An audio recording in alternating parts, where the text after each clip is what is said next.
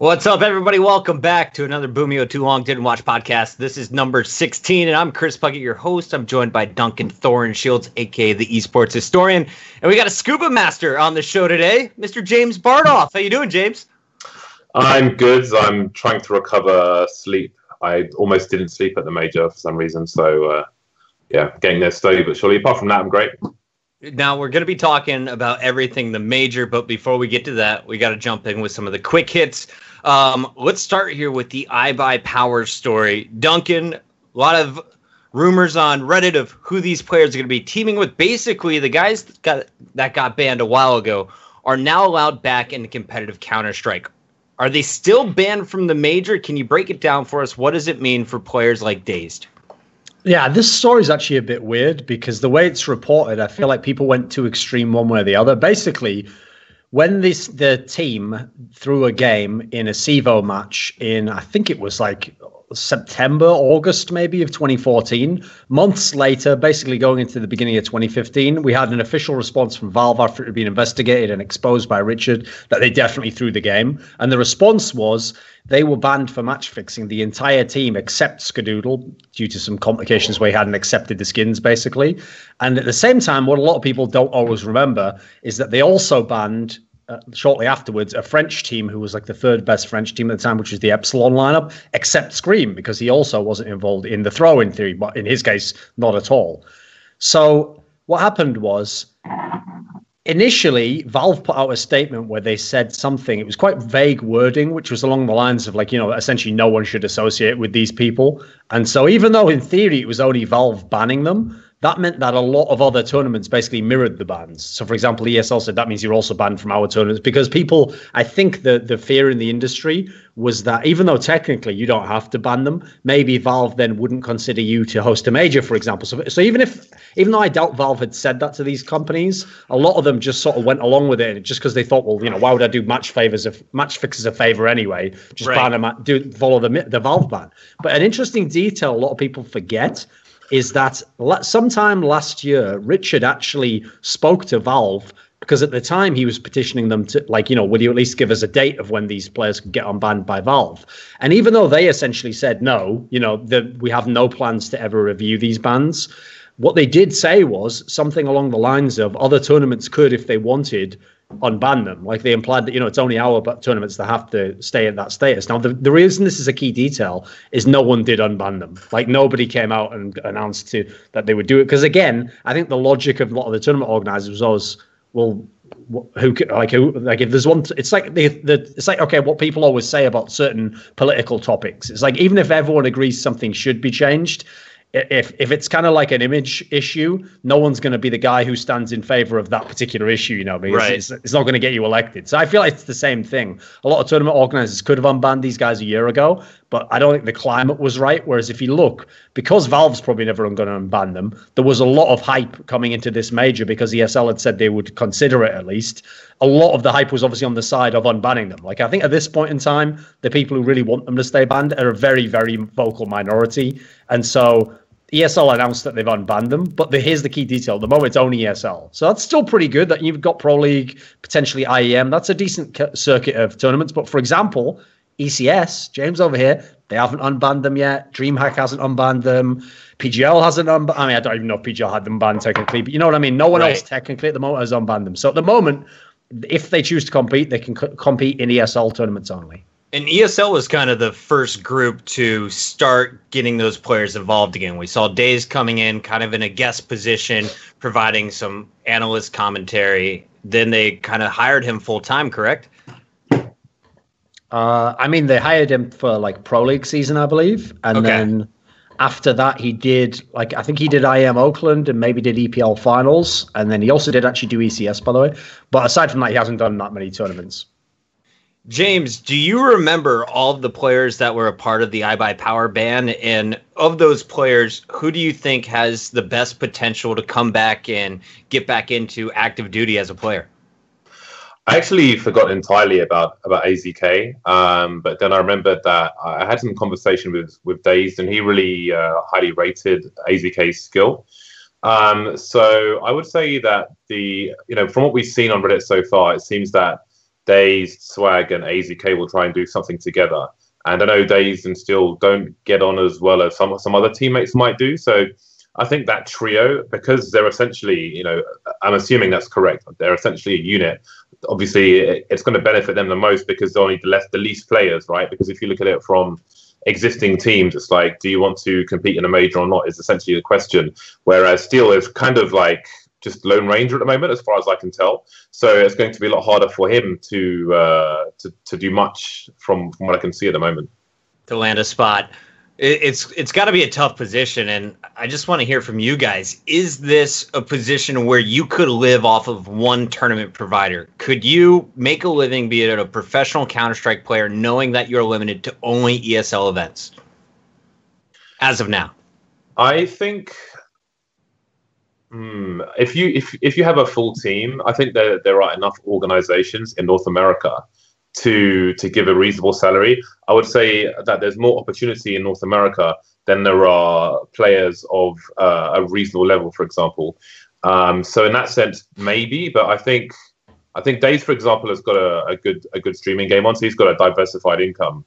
Um, AZK, I'm, I'm assuming would have to give up Overwatch, and Swag, I don't know what he's been doing in the meantime. So, uh, you know, I think I think they would get a livable salary for sure. Yeah.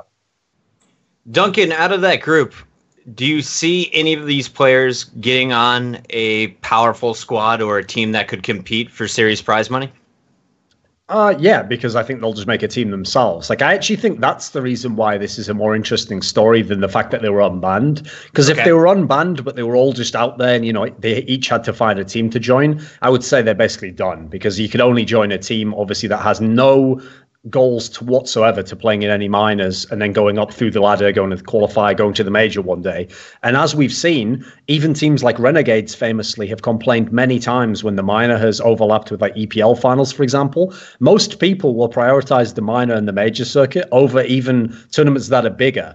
So as a result, I think you'd have to find like a team basically that was not uh, going to big lands. So almost wouldn't be worth it you know, implicitly for your own time. So for me, what makes the story interesting is, as you've said, if those three band together, you have already got three players who there was no reason couldn't be top NA players, but but all can't compete in the minor system, and therefore it would benefit each other to play with each other. And so with that core alone, you could already send that to a DreamHack Atlanta type tournament that we just had, and they'd have a good chance of placing like top four.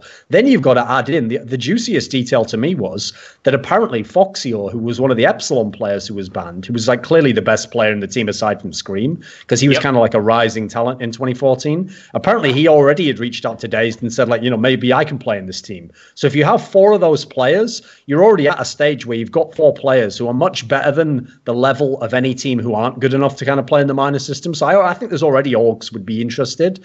And then because your level's good, you also actually, if you could get to the EPL finals, which is doable, could be half decent. And then finally, kind of to tie into the thing about the streaming thing, I think the unusual situation for these players is people like Dazed and if you wanted to, Swag, etc. They have ways of generating like brand uh, awareness beyond the level of the kind of play you'd normally be signing if you were signing a lower level team. So I feel like there is an obvious niche they could carve out. It's just that they kind of almost have to go that route. I think they have to play together because otherwise, like let's say for example, Dazed is a great in-game leader. Let's say he picked up a bunch of unknown players. The problem mm-hmm. is if any of them get at all decent, you wouldn't really blame them if they just moved on to another team. So I feel like it has to be that core of players to make the, even the premise work. Back then, out of the group, who was the best player at the time of their banning? Probably Swag. I think he Swag? was he was a pretty good player. Yeah, like he he was someone where he was already established on LAN, had already had like he'd already been top eight in majors with the Cloud Nine call guys. So I, I think he's a pretty good shout for it. Now, I, I, saw an interesting comment on Reddit. It wasn't a thread, it was just a comment in a much larger thread. And apologies to the user because I, I didn't write it down. But they had an idea that you could potentially see this new group of this team that forms out of the formerly banned players breaking into the ESL Pro League spot because the spot belongs to the orgs, not necessarily the players. Is that true to your understanding? Could a team like Ghost Gaming potentially remove their current roster in favor of these bigger names? I mean, James, you run a league that I believe also the spots belong to the organization, correct? As in Dignitas didn't have well, I had one player, and then they got the same spot as the old lineup, right?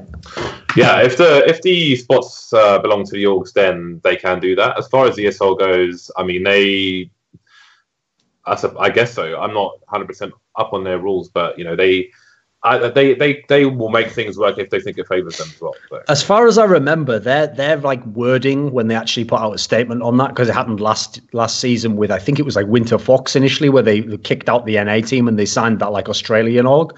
At the time, the wording that that ESL said was that like in theory, you can just add a totally new team, but they claimed it had to be like around a vaguely similar level. Like it couldn't be, you know, a totally. It can't just be like all your friends or whatever. It has to be an actual pro team. So I think it'd be more like would they would people qualify the, those players as being good enough? And I think the issue is since a lot of them still play like rank S and ESEA at like a high level, I think you'd have a hard time arguing that like a bottom of invite level team was significantly better than them, even though they haven't played in quite a while. So I don't think it would be an issue in that sense. Okay. And also, there's so much fan support on your side. I think people would just be hypocrites even if they didn't think that and go, oh, no, it's it's fine. Just let them play. Always the, always the community vote as well. So. yeah, exactly. You've got to go with that as well. Uh, let, us stay on the same topic of ESL Pro League squads because one other team that we should highlight here is Rogue, and that is the new home of Hiko. Hiko is playing alongside Wrath, Vice, and Shinobi, according to the Liquipedia page. Is this a, a, a squad to look out for? How much do you know about this team, James? Um, well, they've only got four players. You know, I did nominate myself for a fifth, but Hiko said no. Um, is it a squad to look out for? No, until they prove otherwise. Um, obviously, they, they need to to have an entire roster first. But um, I mean, when when any North American team is announced and it's and it's five people, I think for the most part you can just assume that uh, you know not much is going to get done until they prove that they are going to get something done. Um, so I would go on the side of caution on that one. Um, you know, hopefully he finds something, but I don't have much expectations. It's, it's up to him to prove us that you know they can make something of that team. Could he bring in a duo of Dazed and AZK or whatever combination of players come out of this unbanned situation? I would be surprised if he couldn't. Um, even if they had just signed contracts, I'd be surprised if he couldn't be like, look, let's add these guys and just kick these guys. I'd be surprised if that if if they couldn't make that happen because it would probably be in their interest. Obviously, Dazed would uh, be a, a, strong addition as a leader, and yeah, I, I, think it's it's like for Hiko, it's a case of what, where can I go with this team, and where can I go with with those dudes. So, I mean, in, in the short term, that can work. I don't see any. You know, he had trials with Optic, did, didn't work out, so he had longer term opportunities, which didn't happen. So, so maybe it's viable for him to do that. Because there's other squads as well that don't have full lineups right now. According to the, the page, we have Splyce, who has just three players Roka, Semphis, and Drone. You have Ghost Gaming, who's Wardell, Neptune, and Connor93 as well. So I'm wondering, are we going to see these North American players that just got unbanned landing on one of those squads? Another team to talk about here that's making roster moves is Misfits. And Formerly, they had Relyks on the bench after bringing in the two French players. Now they have officially released Relyks. After watching him over the last 16 months, Duncan, is this a guy that you think is going to land on another one of these teams in the the empty voids on Ghost, on Splyce, on Rogue, or what do you see happening to a player like Relyks? I'm almost certain he will be an invite player. Like I would assume he'll get onto one of these teams, especially because NA is very famous for recycling all their talent. Essentially, because I mean, to be fair, it is just like everyone speaks English, so you can go to any team. It's not the same as in Europe where you have the nationality dividing things. But the the problem for someone like Relyks is that in the teams he was on where he got to play in tournaments like E League and go to some of the bigger lands in the past, he had like some games where he was okay, but he didn't. He wasn't really like a breakout star. Like he wasn't someone who really put himself out there as like you've got to get this guy, which is kind of what people already were saying about people in the past, like Twistzz, like Sick. You could kind of see there was something there. So I feel like his problem is he's kind of in the no man's land of being good enough to get on an invite team, certainly, but I don't think he'll be actively pursued by any of the top teams. I mean, the fact that Misfits themselves didn't use him and instead chose to get in these somewhat unknown French players is not really that great a statement to his character as it is, you know. Understood. Keep on it the subject. Oh, go ahead. On the subject of uh, of Ghost, I just wanted to add that um, Wardell is definitely one to look out for. He is a really nutty AWPer, but he's young, so he doesn't have as much experience, and the decision making may need more experience and guidance. But like if I was Dazed, for example, and I've got um, you know two players, I would definitely be trying to pick him up because I think it'd be a great addition. And with the team he's on at the moment, I mean, they got absolutely fisted in ECS League last season, and, and they had a revolving door of people playing as well. So I think that he's definitely someone to get sniped. No pun intended.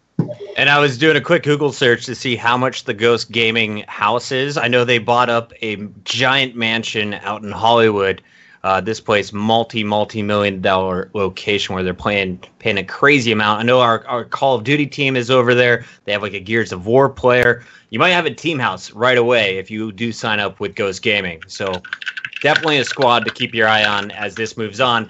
Let's go from the teams in North America that are looking at playing in the ESL Pro League and now talk about some of the squads that were involved in the major.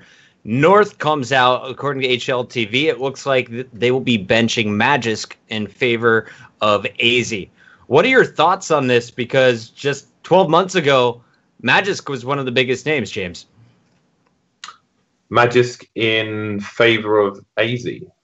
I believe that's what I read. Did I get that totally wrong? Fill me in. wait a minute, wait a minute. What does that mean though? Because AZ's in the lineup as well. I think North, it was. I think Valde, it was rumored. The Valde. Valde. Or, another guy. There was there were two names mentioned. I believe was the other one. Yeah, I'm not familiar with the with the the latter. I don't know if um, if that's gonna if that's gonna solve the problems on North. To be honest, um, I mean, AZ is a strong player. He was pretty good on on FaZe. So, I mean, if they're if they're bringing I have no idea to be honest with you. Like I don't, I don't know if it's going to fix their problems. It's just wait and see. If, as far as I'm concerned, maybe Duncan has a, a, stronger opinion on that. And Duncan, I did find the article, so excuse me, guys. Uh, it looks like Magisk is going to be benched, and it's still unseen whether it's going to be Valde who comes in or whether they'll play with a person like Mertz who is on their academy roster. Mertz with a 1.24 rating this year. What do you yeah, see well, happening over there for the Danish squad? I think both are certainly possibilities. Like, here's the thing. Like, I, funnily enough, I just put out a video tonight, which was literally about when Dignitas had their little peak in the autumn of last year, and part of that was because Magisk was a guy where he was considered just an onliner and like an okay LAN player at best, and he had this incredible run from the summer up until about November when he legitimately had numbers that were like we're talking like a top five player in the world. He really was very, very good at the time. And the problem is, ever since then, Dignitas and then now North, they've been up and down in their results. You know, sometimes they have a good placing, but in general, they've underwhelmed. Like they've never really come close to really winning a tournament since then. Like I didn't ever think they were going to win that EPL final they were in. And the part of the problem has been that it's been Magisk who's been the player who's suffered the most noticeably. Like, yes, AZ's numbers haven't been good, and I don't think he's fit his role that well in the team but he's been consistently at that lower level. Whereas the thing is, Magisk was, like I said, at a very, very high level performance, looking like the best player in the team. And he's just settled back to becoming a very average player in their team. And k0nfig's been the star player. Cajun's still a pretty good player, but you don't expect him to be the superstar. MSL's just the in-game leader. And so the obvious person who hasn't been living up to kind of the billing has been Magisk. And the problem is because he only did it for about let's say mm. like hmm. four months last year, and he's so young in his career. He's only really been at the pro level about like a year and a half, two years. It's not as though you can just say, "Oh, it's like a great player from the past." You know, like a get right. Maybe they'll pick it up again in three months and become really good. So I think for North, I would have to assume they've given him his spots, they've played around him. If he's still not responding in terms of performance, at worst, you've got to kind of bench him and try something else, which is maybe where Mertz comes in. Because if he's already on your academy team, you've already kind of got him signed right now. And yeah. if you remember the timing, sooner or later, you have to kind of divest yourself of those academy teams anyway. So maybe get on and do that now while the, you've still got the contract. I think the Valde move would be a very interesting one because Valde would be a player who I think would fit into his spots pretty well. I mean, he already stood in for them at ECS at the end of last year. But more importantly, because they are both kind of fairly passive style of players, you know, and they're both pretty good sprayers. So I feel like it wouldn't be a terrible fit. I, I, I think North has to make a roster move of some kind anyway. They've just had this one lineup for, I mean, a solid seven months or so now, and I don't think it's been that great. You said that uh, Valde filled in once before. What happened when he filled in? Who was he replacing, how well did they place? Yeah, he actually replaced Magisk. It was at the ECS Season 2 finals. Unfortunately, though, he did just come in like with no scrims, and they had been traveling tons. Like they'd played some inordinate amount of lands over the months before, and that was the one where they beat SK in the opener, but then they lost to SK, who had Fox as a stand-in in the deciding best of three. So they did pretty decently at the tournament. He didn't do that great in terms of numbers, but again, I mean, he essentially was inserted into someone else's system with no practice. So you, I don't know what you can really expect in that scenario. Yeah, Counter Strike takes a little bit of practice. Those are the quick hits, the big ones for today. Any of the smaller stories outside of the major that you guys want to hit before we dive into it? Perfect answer. That's what I like to hear. Jumping into it, James, you've been to five majors. How does Krakow rate overall? What did you think of the event in general? Uh, it was one of my favorites. I mean, it had had some technical issues, but I think the one of the saving graces is that PGL have enough of a of of a proven track record to know that that's not the norm for them to have all those all those issues. So it's really unfortunate for them. But you know, people say you're only as good as your last performance, right? Whatever that performance may be. And for me, um, the the live event with the crowd would be separate from from all the, the days before. And the live event was amazing. It felt to me like uh, when you watch a World Cup football game or soccer for you, um, and you see the local nation's crowd or or you know whatever team is playing, um, they have their their people who the hardcore who've come and it's like a like a festival. We had that in in Poland. There was you you really needed to like egg the crowd on. They were just loving life and being awesome for the most part. Even when uh, when Virtus Pro weren't playing in most of the matches, and even when someone won a won a round, if they respected the way the round was won, they'd still still give it applause. So awesome. It, it felt like a, a, festival. The nearest thing that I've seen to that in the majors I've been to would be in North America, but this was, I mean, that that stood out on its own as well. But this was something even more than that. It was really like a World Cup feel, which was amazing for an esports event for me. How does it compare to an event like Katowice? Um, I haven't been there. So the only event I've done at ESL is Cologne. To compare it to that, obviously, C- Cologne is like a, a, massive tumor of a crowd, which is really cool, and, and they're noisy as well. But honestly, um, Krakow was was bonkers because it was just it was just festival feeling every time there was a match on in the crowd. It was unreal. I haven't seen anything like that in esports, so I couldn't really compare it to anything in, in esports because for, for me it stands out on its own. It sounds pretty amazing. I saw the videos afterwards and 15,000 people in there cheering on the games. It seems pretty insane.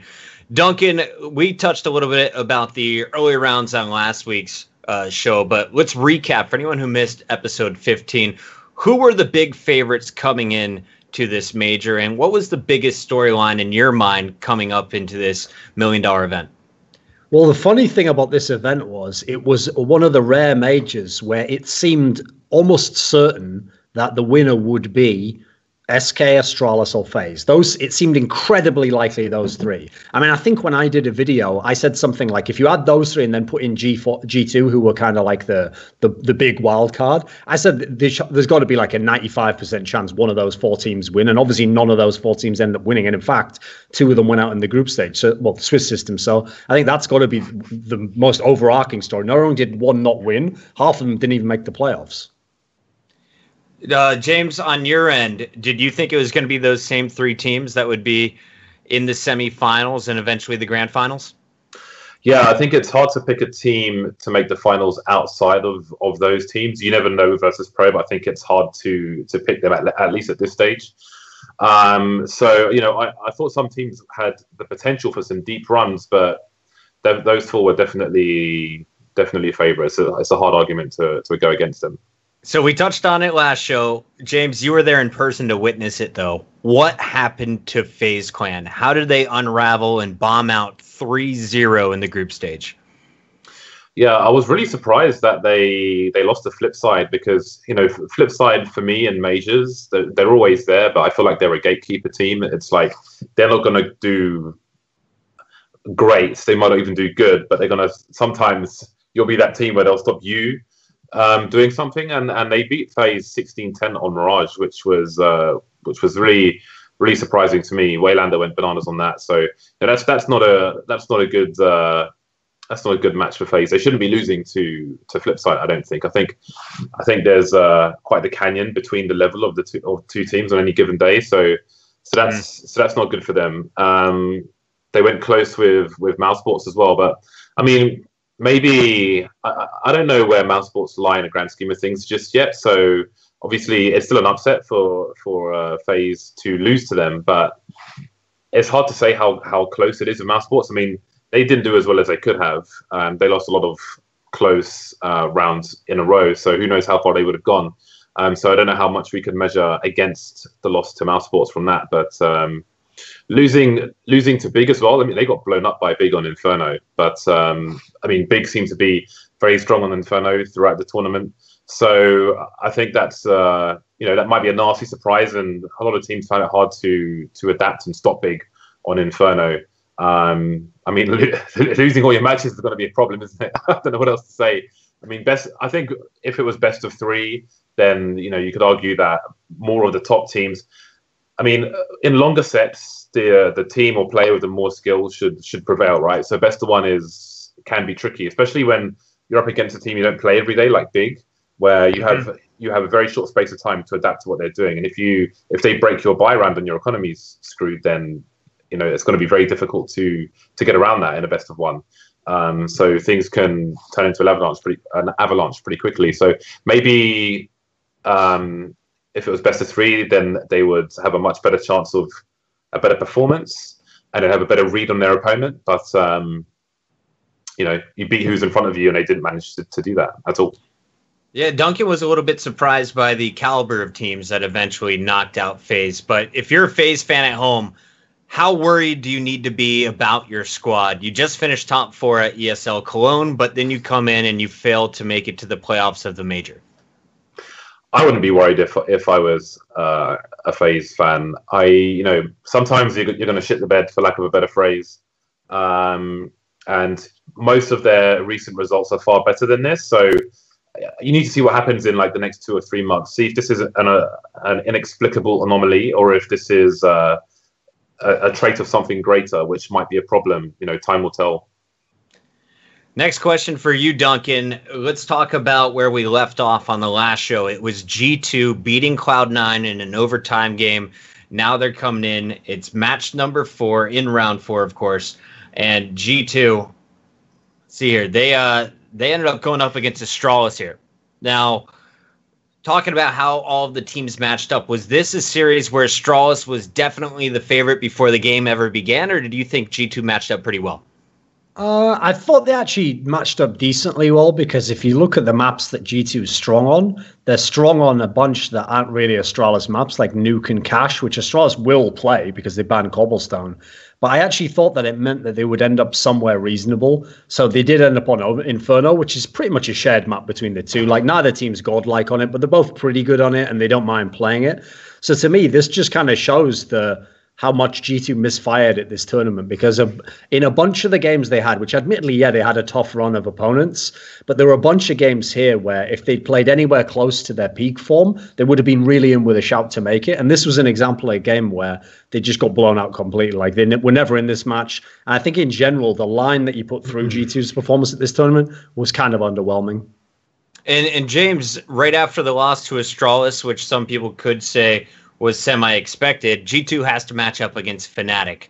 When you saw that matchup on paper, what were your thoughts coming in? Who did you think had the edge in the round five to decide who moves on to the playoffs?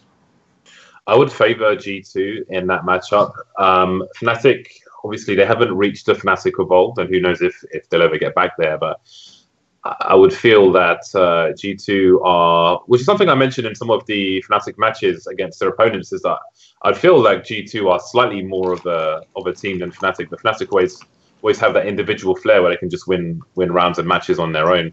So for me, G2 would be a, a slight favorite going into that, but you never know with, with Fnatic, especially when it's uh, you know elimination elimination time.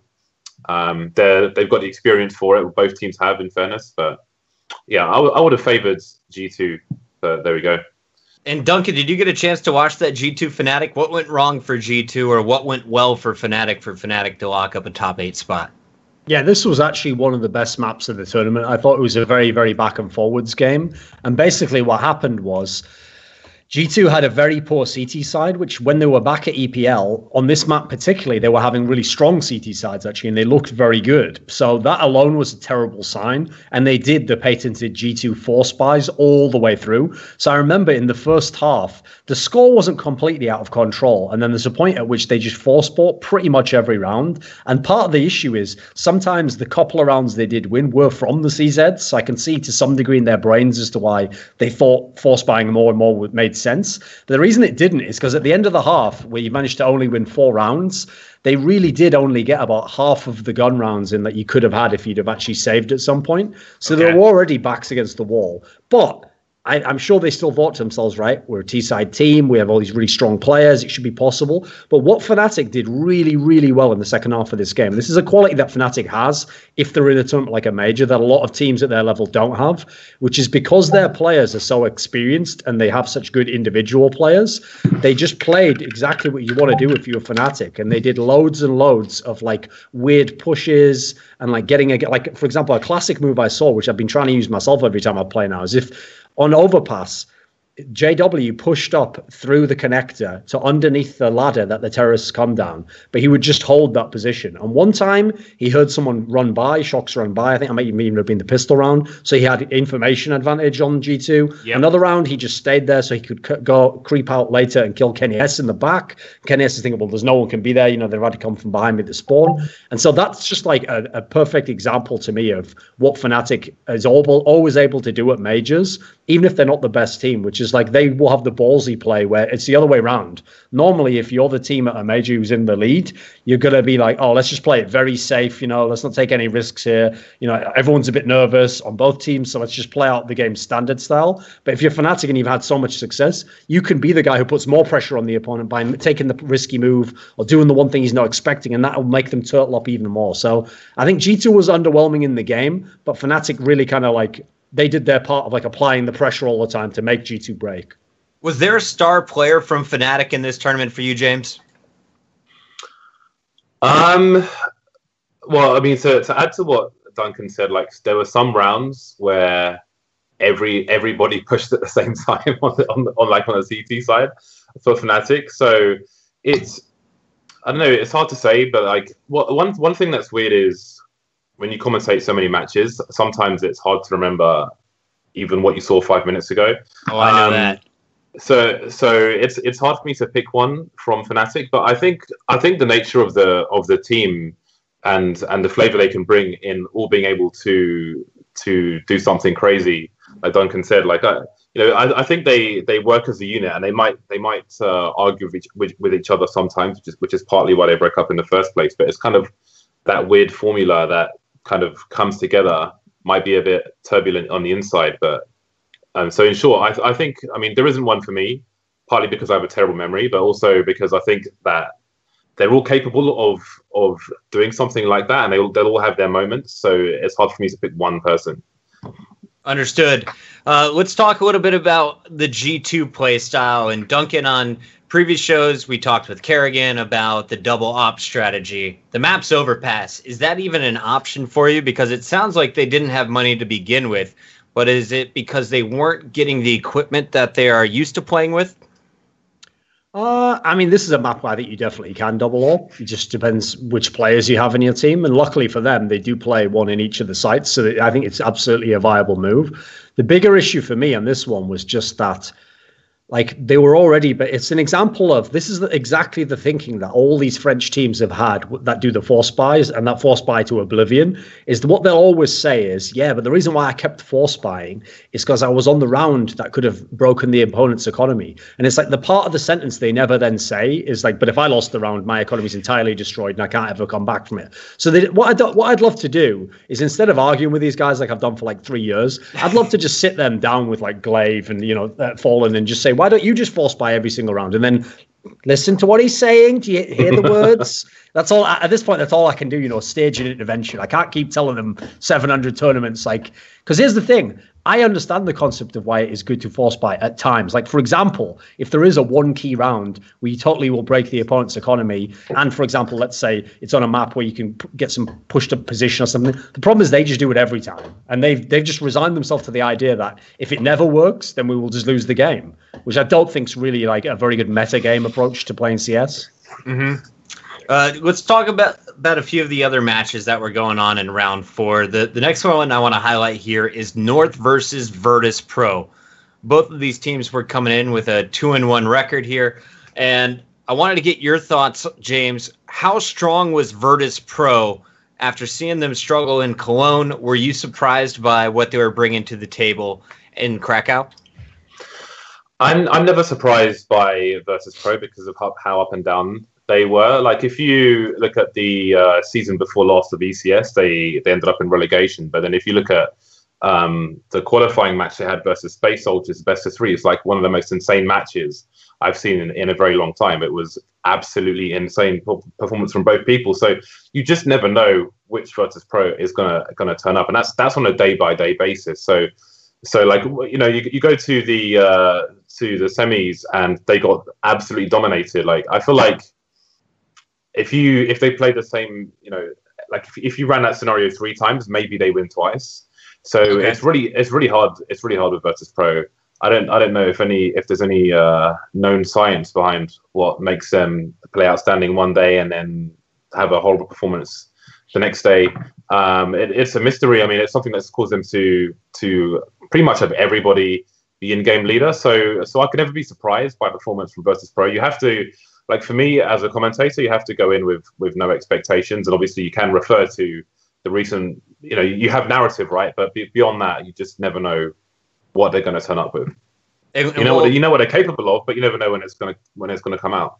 Absolutely. That makes being a VP fan one of the exciting parts, but I'm sure also an agonizing part. Duncan, on the flip side of this, we saw North coming in they lost their very first game of the tournament. That was against Cloud9. They rattle off two wins. Now they're set up against VP.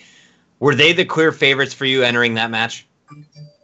Uh, I think I'm trying to remember, but I think I picked VP to win that one. I believe. I, it's hard to remember. I, I know it was a very close one though, because both teams haven't been in great form recently admittedly, they both have decent map pools, so you know they're going to end up with something shared. So, I mean, it, it's expected to me that it would be a close game, and obviously late in the tournament, you know, people can be eliminated at this, not literally from losing that game, but at that point in the tournament, you have to worry.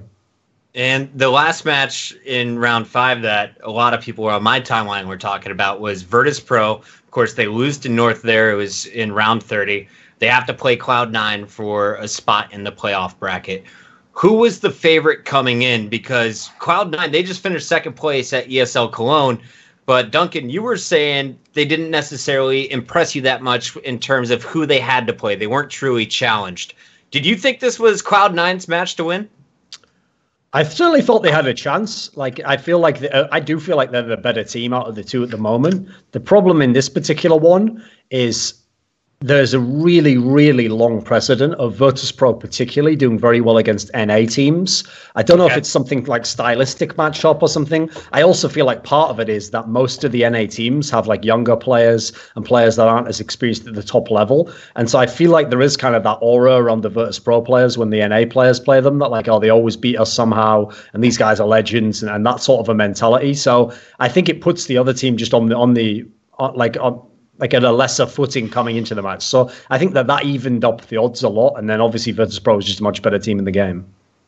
Big beat Cloud9, and then we saw G2 beat Cloud9. James, go ahead. What were what was the green room's thoughts on this matchup in particular?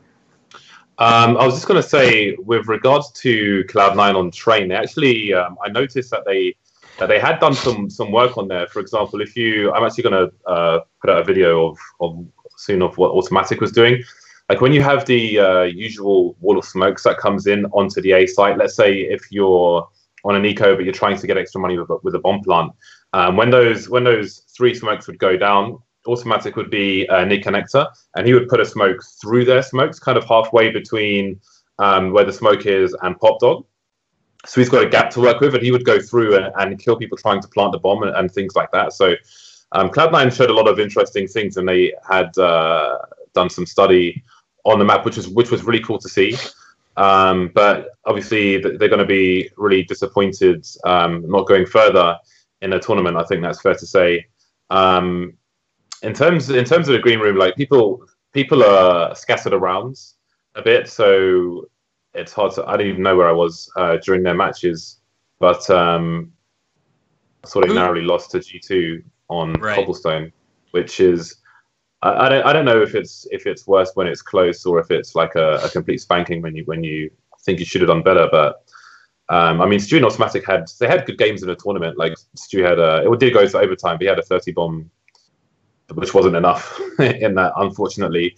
But I mean, I, I focused mostly on Cloud9 when they were playing Train because I saw some interesting things which piqued my interest there. Um, so it, it, seems that they, you know, one one criticism, criticism of uh, North American teams is that they don't always put the work in, but it seemed that they definitely put some effort into uh, into their matches. So I know they'll be disappointed with not going to the playoffs. And who's calling the shots currently for Cloud9? Who would be the person that is helping them innovate the new strategies? Uh, well, shot caller in the game, I think, is automatic at the moment. They have Valens standing behind them. Um, I haven't spoken to him too much. So, in terms of who, who's doing the work outside of the game, um, I I'm not quite sure who that would be, but I think automatic's calling inside the game. I thought Duncan, they switched back to Stewie 2K, but we'll, we'll see. I think that was like two tournaments ago. I think Free CS. I think they said they switched back to Stu 2K. Okay. Duncan, was there one player on Cloud Nine that shined brighter than the others for you? Was there a star from this squad, even though they fell short in groups to VP? I mean, the stats say it was automatic. Like, he actually had very strong stats at the tournament. Stewie 2K didn't have like great stats, but then again, I don't blame him as much because his role, like, if you're an entry fragger, you will die a lot in the game. So I would say his role, he did okay. He certainly wasn't a star level performance, but I don't really blame him that much. Beyond that, though, the rest of the team was was kind of a mess. As we take a look at the teams that did not qualify for the playoffs, Cloud9, Flipsid3, G2, Navi, mousesports, Penta, FaZe, and Vega. FaZe Clan, I think, has to be at the top of the list as the biggest shocker. Who would you guys put as number two? Who are you most surprised not to see finish in the final eight? G2. G2? You agree, James? Um, well, surprised, yeah, I'd say G2, but I'd say most unfortunate for me was was Mousesports. I, I, for me, I think they came really close in some of their matches. There was one game on Train where they lost like there was a there was a very narrow situation in maybe six rounds in a row, and they lost every single one of them like post post plants, clutches. Just it was just a complete like a psychological disaster for them. Um, so I think they were really unlucky not to go further. And um, there was some good potential. I think in in the existing roster, I think they could do more than they have. But um, I think there might be some top down pressure. So because they didn't make the playoffs, I don't know if there'll be uh, if there'll be roster changes. It might be um, on the cards for them but uh, I think they were really unlucky. I was excited to see to see what they could do, um, and I think they could have done gone further on a different day. But then the same could be said for for many of those teams who will be playing in the qualifier next time. So, if, if there is a roster change, who do you think is going to be involved? Um, I think it would probably be denis. Funnily enough, I think I think the the major was one of his better performances, but you're not changing ropz. You're not changing oskar. Um, I I don't think you're changing chrisJ either. And out of loWel and denis, I think denis is probably going to be the one on, a, on the chopping block, if anybody. Let's talk a little bit about Navi. ESL Cologne, not a terrible tournament for them. Were there any expectations from either of you to see them finish top eight? Oh, I had I had them coming top eight. Yeah, I thought so. The thing with Navi is, like, it's not just that they finished top four at Cologne but there's just so much talent in the team that I think they're never a team that you can just go ahead and say, right, uh, they're definitely not going to get out the group stage or they can't get out the Swiss system. I mean, they've gotten out of quite a lot this year. They've gotten to the playoffs a surprising number of times. And part of that, I feel like, is because because they're not actually one of the best teams, but they have so much talent. The fact that in the Swiss systems and group stages that are best of ones, you're always meeting in the middle of the map pool is good for them. Actually, it means they never get exploited onto maps like Nuke that they're not that good on. They can normally play on like a Mirage, Inferno, something that they like to play on and get a chance. So I think you give a team like that five potential chances, and they are going to win two or three, and therefore be borderline to make the playoffs if people didn't get enough Counter Strike, and we want to highlight one game from group stages alone here, fellas. James, I want to start with you. Was there a favorite game for you out of the five rounds, any of the teams involved? Just one that kind of resonates in your mind before you got to the major stadium? I think the uh, Fnatic G2 and Overpass were was cool for the same the same reasons uh, Duncan mentioned earlier, like when JW was getting sound cues essentially and allowing to rotate like that. I think from a spectator's point of view, it's really nice to be able to engage that kind of thing and and see a team moving in motion, and you can see the communication behind their movement. So that's pretty cool. I think the uh, I mean, I, I had a personal interest watching mousesports, so I think I don't recall which train it was, um, and maybe it was against Cloud9. It's probably a good one to watch um, to see what Automatic was doing around the A bomb site, but also, you know, how how close mousesports were. Paul ropz always left like in a in a one versus four playing, you know, on the B bomb site and so on, which stuck for him. But um, if I had to pick one, I'd say the the, the G2 Fnatic one is definitely not a bad one to pick. And why are you such a mouse fanboy? Let's talk about this. Um, well, for the longest time, we've had to commentate mousesports, and it's it's been difficult with their with their older rosters. But now, I feel like they have a roster which actually has potential, which is uh, which is exciting. Like I'm excited to watch mousesports. I'm I'm curious to see what they want to do. Um, oskar's working well in the team. Obviously, ropz ropz is a great extra addition, not only because he came for FPL. That's like a small thing, but the main the main thing is is. Uh, the nature of his journey, no matter where no matter where it was, and how young he is, mm-hmm. and and how much game sense he seems to have, which is something that you normally accrue over a period of time. I'm told he he is a, or was a Call of Duty player. I don't know too much about his history, but um, and how how many pros are excited when they watch him, be it ex pros, um, pros. So there's a lot of things which I think are very interesting in the mousesports team at the moment. So people like to know that and watch them and and see how uh, see how well they'll do. Is this guy going to have a bright future? If you could call it right now, how confident would you be in saying he's going to be top four in a major by the end of 2018, 2019? That partly depends on on contracts um, and how long his contract is. Team players are um, signing longer contracts, maybe from lack of experience, uh, signing longer contracts these days. But that aside, I think he's so young and he he makes so many smart decisions already um, that his future must be must be very bright. He's already playing on an international team, which only adds to his uh, his resume. So, you know, as long as he doesn't get homesick, then then the sky might be the limit for him. Duncan, before we get to your favorite game, what are your thoughts on mousesports? Are you as high on them as James is? Uh, I thought they actually, I, I, think I actually picked them as one of my teams to make the playoffs. I think they're a good team. Uh, and actually, I think this tournament was a bit of a crusher for me because yeah, they were very borderline to make it, despite the fact they only won one game because they were in so many close matches this time, and also they had some tough opponents.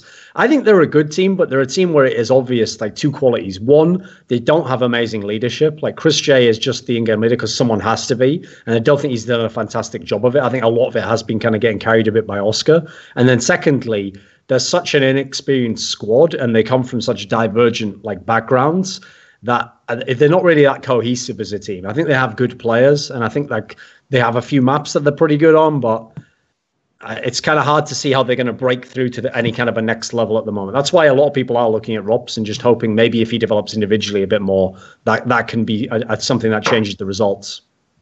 Let's talk about your favorite match now, Thorin, from group stages. Did you have one in particular that was the best for for you? I mean, I picked the other one technically, but I'll I'll provide a second one. I'll do all the heavy yep, lifting. Thank you. Right, so thank you, I'll say I'll say to watch that. the big versus SK game because at this point in the tournament, halfway into that game, everything looked like it was like business as usual. Like SK is going to 3 0 the Swiss system. They won the first half heavily on the CT side. coldzera was having insane numbers as he had all the matches so far. So at the time, it's like, okay, well, this is it's SK on T side. They're easily going to grind out, you know, six rounds or whatever it was. And actually, they absolutely failed to. And this is a really big performance from Big. And so for me, this was the best game that Big actually played at the tournament because SK is very good right now. Inferno's a map that they've been getting wins off tons of people on, especially some of the best teams in the world, like FaZe, like Astralis. So I feel like this was the one where I know Big didn't ultimately do much because in the playoffs they were a little bit underwhelming, but this was the probably the best moment for them in the tournament, and it was kind of a shocker that the the favorite for the whole thing loses in that fashion. Big wins on Inferno. I remember that was kind of the highlight of our last podcast, Duncan. All right, final thoughts here on group stages. I want to close it out with your thoughts on the format for future groups. We've had so many Swiss systems used in back to back major events. James, starting with you, are you tired of the Swiss system? Do you think it's doing us justice in the Counter Strike world? What would you like to see be the official format moving forward for the next major? Um, the Swiss system is is good for upsets, um, but that's you know that's not the priority when you're looking at competitive integrity. So a, a best of three series is always going to be superior.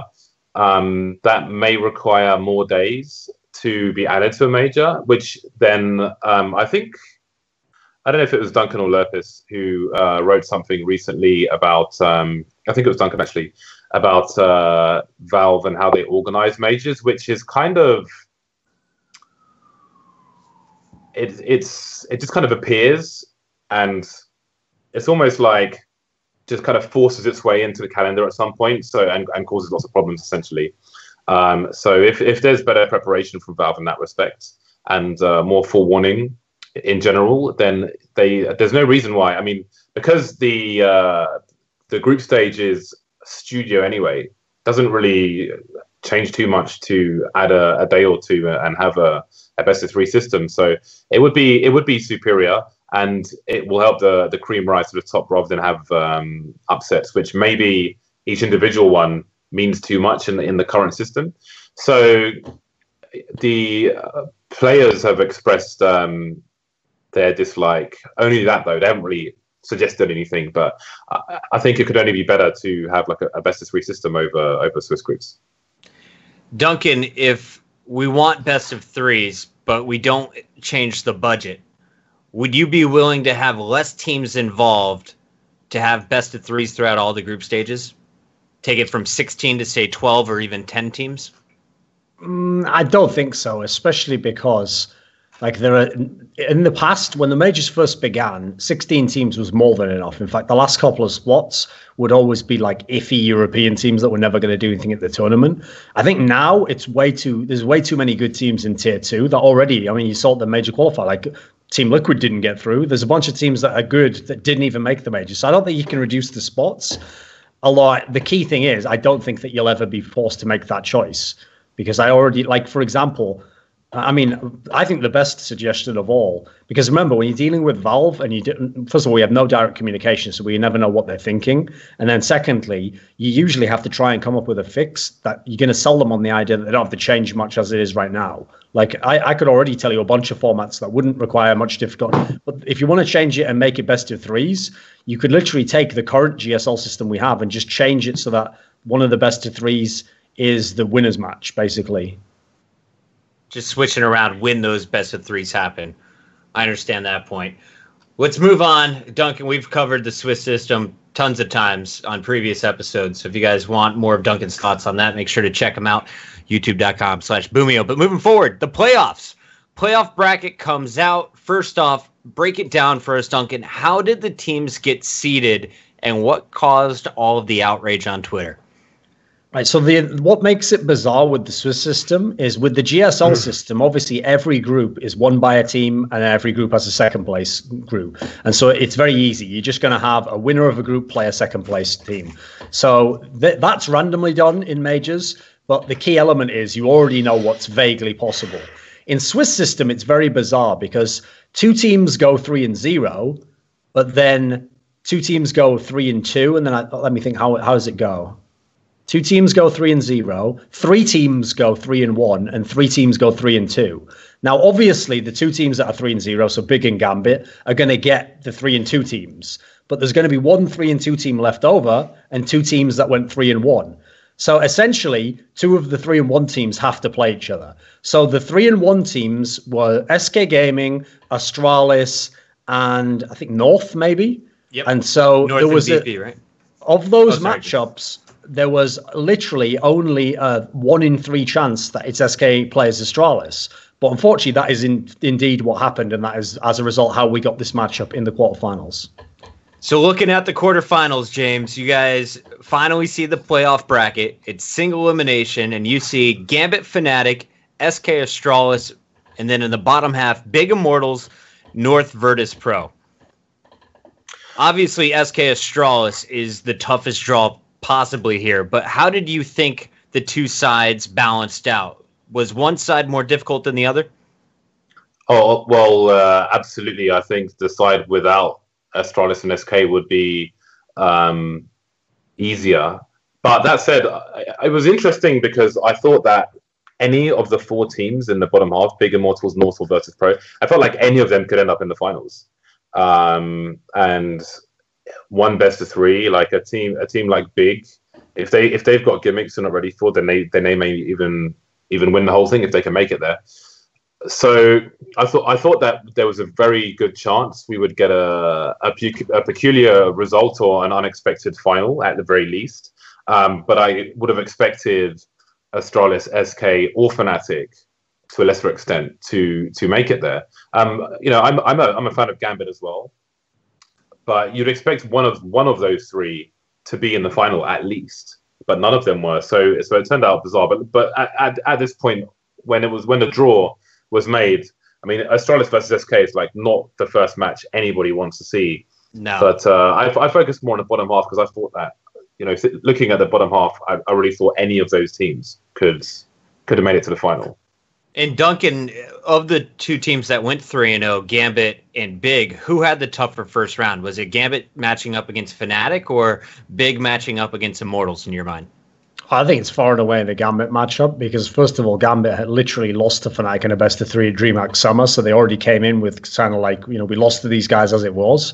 Secondly, it's Fnatic in majors, and like as I said, one of the key qualities they have is like it, you can beat them. Certainly, they're not the best team anymore, but they do hmm. kind of have like a bit of championship poise, you know, and they will kind of put you in tough situations that only the champion type teams can do.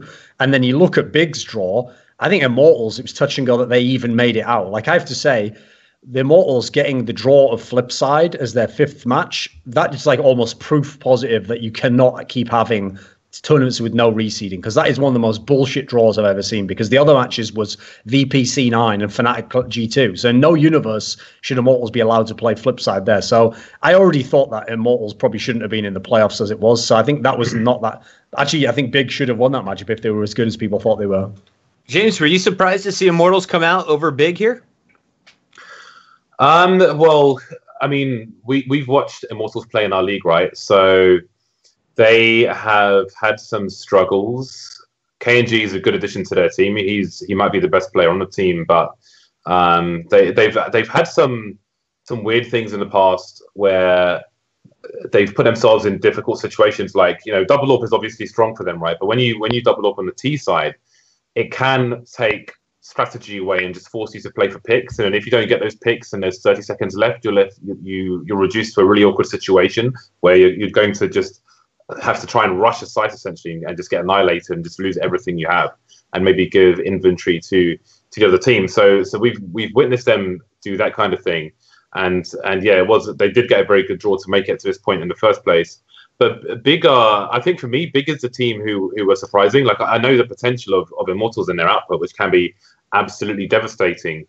But big, um, they had they had some good matches. But I think with that team, um, they're less. They've had less top flight Counter Strike.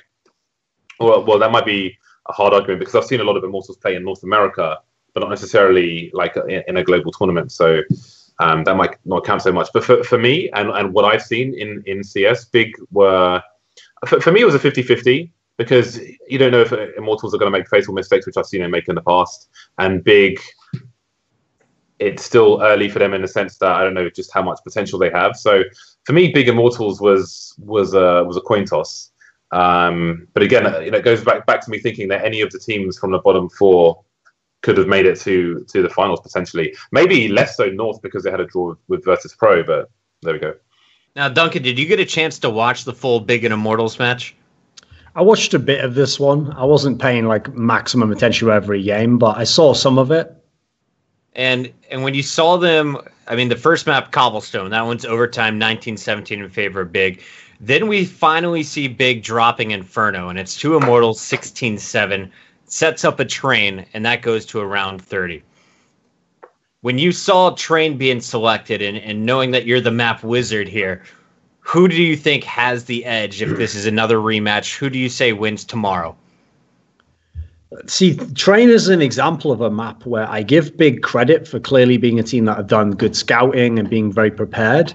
Because when they won it against LDLC in the opening game at the EU Minor, actually it was kind of like a bait pick. Like they set it up where LDLC is pretty good on that map, and no one really knows that like what Big do because they hadn't been playing it very much. But they obviously had something prepped for them, and it worked, and they won that game. Now, obviously, LDLC is not a very good team. The big problem I have is it's it's all well and good to have prepared and have an idea of how to play a map, but that doesn't really matter when you play against better teams. So even though Mortals is not like a truly world class team, they have gotten pretty good on train over the last few months. It's been one of the maps that they certainly are willing to play, which is funny because like a year and a bit more ago, it used to be a map that they used to be terrible on. They used to be very, very like lackluster on the T side of, but they've improved a lot in that respect. So I was actually quite concerned for Big going into that third game. In fact, I actually thought this was a series where Big could have lost every single map they played in it. Like Cobblestone is a fantastic Immortals map, as they showed in the finals. So I, I, feel like actually uh, the, the map veto was a bit confusing to me from the guys from Big. I'm like I'm surprised with the way they went for it overall. I mean, obviously they trusted that Inferno again was a map that they're prepped on. They won the group stage, but that's the one they got smashed on. Bit surprising there. Let's talk about the match below it. North and Virtus Pro. This is one that had a lot of people excited. VP takes it 2-0 and the game 16-9 on Cobble, 16-10 on Nuke. Was this match close if you were actually watching it? Was it a situation where North just didn't execute uh, certain rounds, James, or was this VP kind of steamrolling through into the semifinals?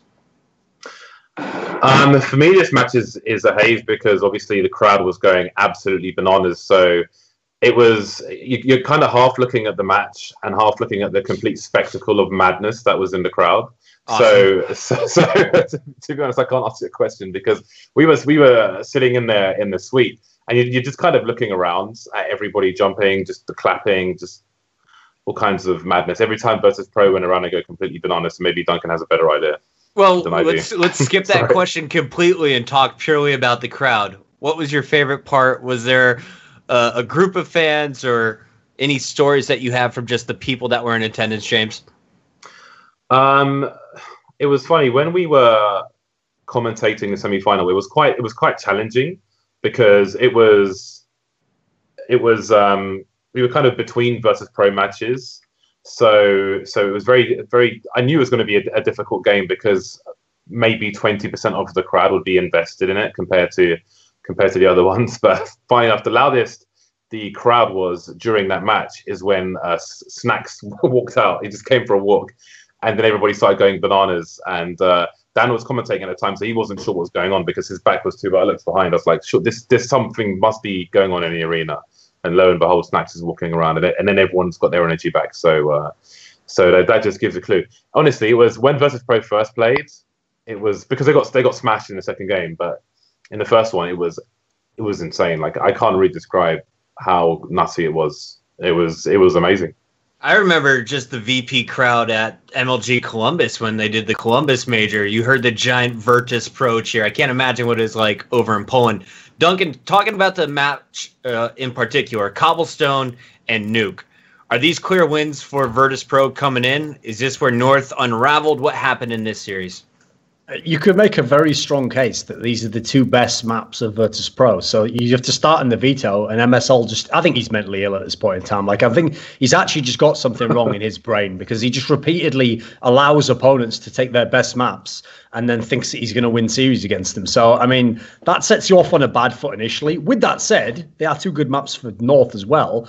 But I feel like if you're North, Virtus Pro right now is very vulnerable. Like you could have gone with like surprise picks. I mean, you beat them on Mirage in the actual uh, Swiss system anyway. So why not go with that as a map pick, for example? But they didn't do that. so that in itself's bad. And then if you watch the games themselves, the best player for North, far and away for the last three months, has been k0nfig, and he had an incredibly bad series. His all his numbers were down. Like the the kills were down, the damage especially was really down. And so your best player doesn't turn up at all.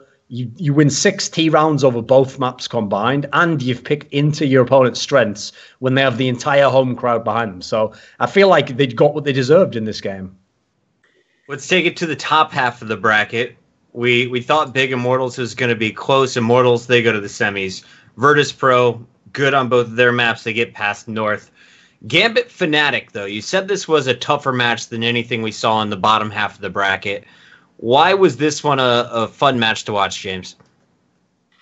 Um, I I'm a well. Dosia almost 30 bombing is, is always going to be a good game because that doesn't happen very often. I'm uh, I'm a fan of this team. I think Zeus changed things wildly uh, when he joined compared to compared to before. Um, I'm a, I'm a big fan of Adren. I mean, they've, they've got a lot going on, but it, but it seems to be coming together really well. I mean, the last few months haven't necessarily been spectacular for them, but um, I, I thought they had a lot of potential to to have a, a, deep run. I, I didn't expect them to win from the outset. I think you'd be you'd be crazy to when they're in a in a bracket with with SK and Astralis. But I think I said at the time that I think they, the strength they had versus Fnatic, which is something I mentioned earlier, is that Gambit were more of a like an organized unit, whereas Fnatic at the moment will sometimes have to depend on the individual plays and and the, aggression and, and the overextension. But when that gets when that gets capitalized on, then that's going to be a problem for them. If if if the team are strong enough and have the firepower as well. So uh, Dosia hitting 29 kills on um, on Inferno is pretty good. And I have to go to Dosia as well on on train. Like he he didn't necessarily it wasn't like lighting up the scoreboard, but it was a good average of kills across the team. But there were there were loads of rounds where he was on the B bomb site with a UMP, and uh, he had some some good timely aggression and flanking as well. Um, so I, I think he had a really difficult job to do and I think he he managed he managed it really well because if you you know if he if he collapses in that position then maybe that's enough for Fnatic to win. I mean, I mean it was a 16-14 in the end that one, but even even though it's not really like the highlight, it's not the the spectacular frags. It's the it's the dirty work, if you will. But I think you know he he held he held down the bomb site well when he needed to, and the aggression was was very surprising to me and unexpected. Like pushing B on your own of a UMP is not something you see every day, but he picked the right times to do it. So, so I think he was important. Obviously, Mo had probably the tournament of his life, but you know sometimes I like to focus on on the small things, and I think Dosia's defense towards B and and his teamwork there as well uh, was definitely important for the win on train. And he had a great performance on Inferno, and that's that's going to go a long way. You need everybody to turn up, um, especially a team like Gambit to beat a team like Fnatic, who who can turn on and, and, and crush their opponents. So so that was a standout for me um, in that particular match, and, and, just in general, like he he he did the dirty work well in a lot of the matches in this uh, major. I feel like Duncan in the past when Gambit raised the trophy, I believe it was DreamHack last time. You were saying that Dosia had a above average tournament for him. Were you impressed with his play in this matchup? Who was kind of the star for Gambit in your eyes? In the Fnatic game? Yeah. Uh, actually, this is the one where I remember Adren actually wasn't that sick overall. This one, um, I think I think Hobbit and Dosia were pretty good. They were both up there certainly. The thing is, Dosia didn't have like a standout tournament. He just had like two maps. Like I think there was one in the final and there was one in this matchup here where he was very good in those one-off maps. It, when they won DreamHack Austin, though, he'd had the entire tournament was like you know the overall stats were very high. So I agree with James especially that that's the reason why I think it's it's unreasonable that anyone would have picked them to win this tournament is because they had like the cliche where almost every player had at least a map where they were like the best player in the server. And you can't use the logic that like an idiot would use and say, well, to win, all your players have to be playing at peak level. No, that's that's objectively not the case. And right. most teams have, you know, this player's the star player, this guy we don't expect as much from. And usually it's actually the other way around. It's more like if your average is pretty good, you have a good chance to win the tournament. So I feel like it was like a miracle tournament for Gambit. Everything came together. And then they had the established pieces which you do expect to be there. We'll get into the semifinals and the grand finals, which Gambit, of course, took a little bit later. But let's take it to the biggest matchup in the playoff bracket. We expected it potentially in a grand final. It happens in the quarters. SK versus Astralis. This is two of the top three teams in the world, Duncan.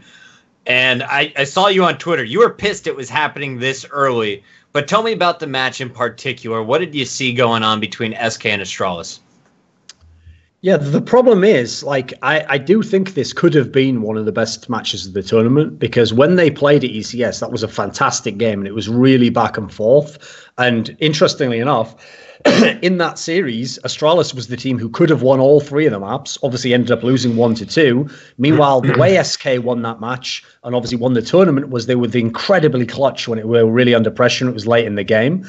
So coming into this match here, the questions really seem to be around Astralis. Like, has Astralis got something different for them? Are they going to play as well at the major?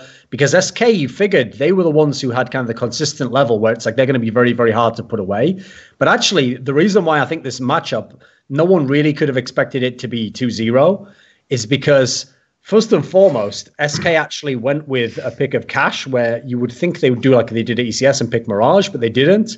So that in theory, that should have actually been the clear win for SK. Just like Astralis always is a favorite on Overpass, Astralis isn't a very good team on Cache. So you would expect, right, SK is at least going to get a map. They don't get a map at all. And then secondly, the way SK played, they actually really were blown out of the server by Device and Astralis. What shocked you most in this series, seeing it go 2 0, James? Uh, I think losing 16-6 on overpass, it, that's quite a dominating scoreline. Uh, and, you know, Device, it's been known for a number of months that when, when he's decided to take up this uh, sniper role, he's essentially absorbed. Like I said in one of the matches, he's like the Shang Tsung of, of Counter-Strike because he's kind of like just absorbing the souls of all the other snipers and taking the best of them and trying to make himself like an, an amalgamation of them. Um, I mean, I've always enjoyed. S- I've learned a lot watching SK on Overpass on their CT side, like how to um, have a sniper. Like when you're when you're playing the the upper area on Overpass and you're you're a sniper player, for the most part, you'll have a, a rifler for support. Like if you're over towards long, you might be the bait as a sniper. If you're over towards the toilets, there's like three or four different common positions you can play in. I learned a lot of those um, watching SK, but so so is Device, and uh, he's he's known what to expect from the players, and he far out frags everybody on the server in that game um, by a long way. Uh, but I expected it to be more more competitive. I know SK. I think they've been frank and said they feel like they would have done better at the tournament if they didn't have um, distractions outside of the tournament, which is maybe uh, partners coming along and and and things like that. Um, but I mean, well, they got some they've got some work to do. You know, they they may have to change up their game a bit, or I don't know. But I mean, the, the surprise for me was but losing by such a such a large margin on Overpass. Yeah. I would expect more from them than that. Duncan, I think okay. I think they're one of the one of the sorry, I think they're one of the better teams who know how to adjust to what someone's doing. But it seemed that they really struggled to do that in that match. Duncan, coming into this tournament, you said this may be the next run for SK, that they did it previously. Um, this is SK version 2.0. After this loss to Astralis, do they drop it all in your world rankings? Do they do you look at this team differently now and don't see them any longer as that juggernaut squad? No, they won five out of their last hmm. seven tournaments. So, unsurprisingly, there's no tournaments there for anyone else to have won to be above them. So, they definitely don't drop in the world rankings, especially because the winner of the tournament was not FaZe Astralis. So, no one else really comes close at the moment.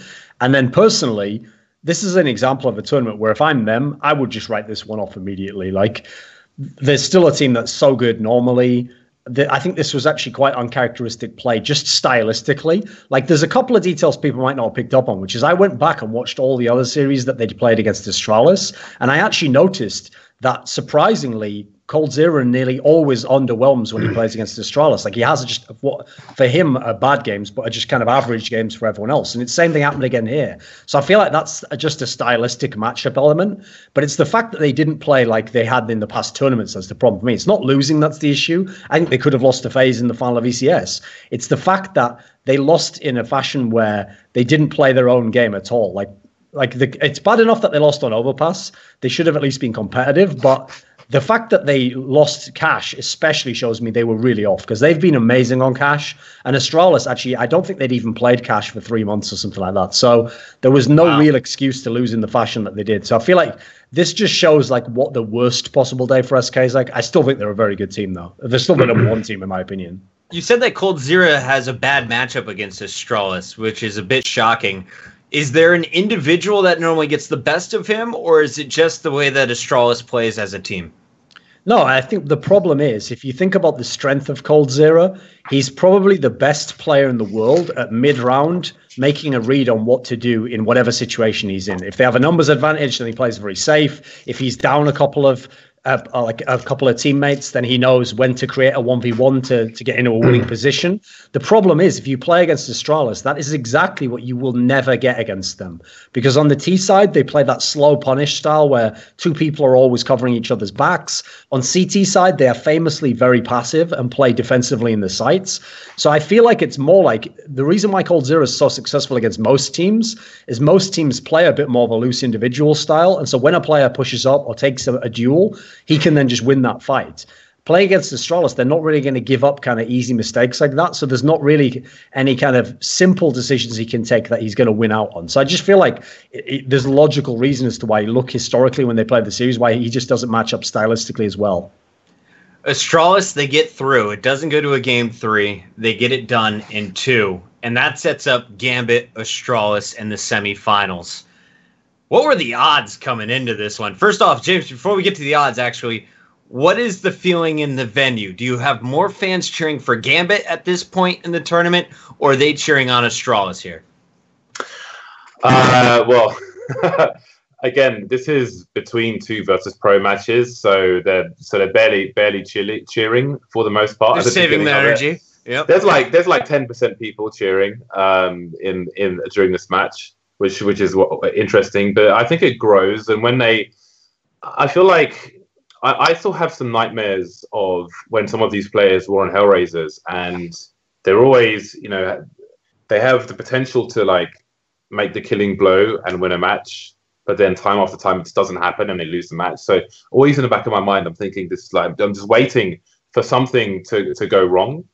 So as it gets closer and closer, you're like, you know they could you kind of you don't believe until the very end and you're like holy crap they could actually do this. They're actually going to do it. And i feel like the, the crowd towards the end they'll once the upset is is is, a, is really possible a real possibility then they start to get more invested. So by the, by the end of it they're way more into it than than at the beginning where they're just waiting for Virtus Pro to come back out again. But the the support for gambit grew uh, exponentially through the tournament especially after Virtus Pro went out the Gambit was essentially adopted as the as the home team after that point. But but for this match, they they they warmed up over time, and uh, by the end of it, they were really enjoying it. I mean, everybody likes an upset. Duncan, talk talk me through this series because I know you had to be tuning in, expecting Astralis to take this 2-0. They just 2-0'd SK. Now you're playing Gambit, mm-hmm. who's kind of a, a tier below you.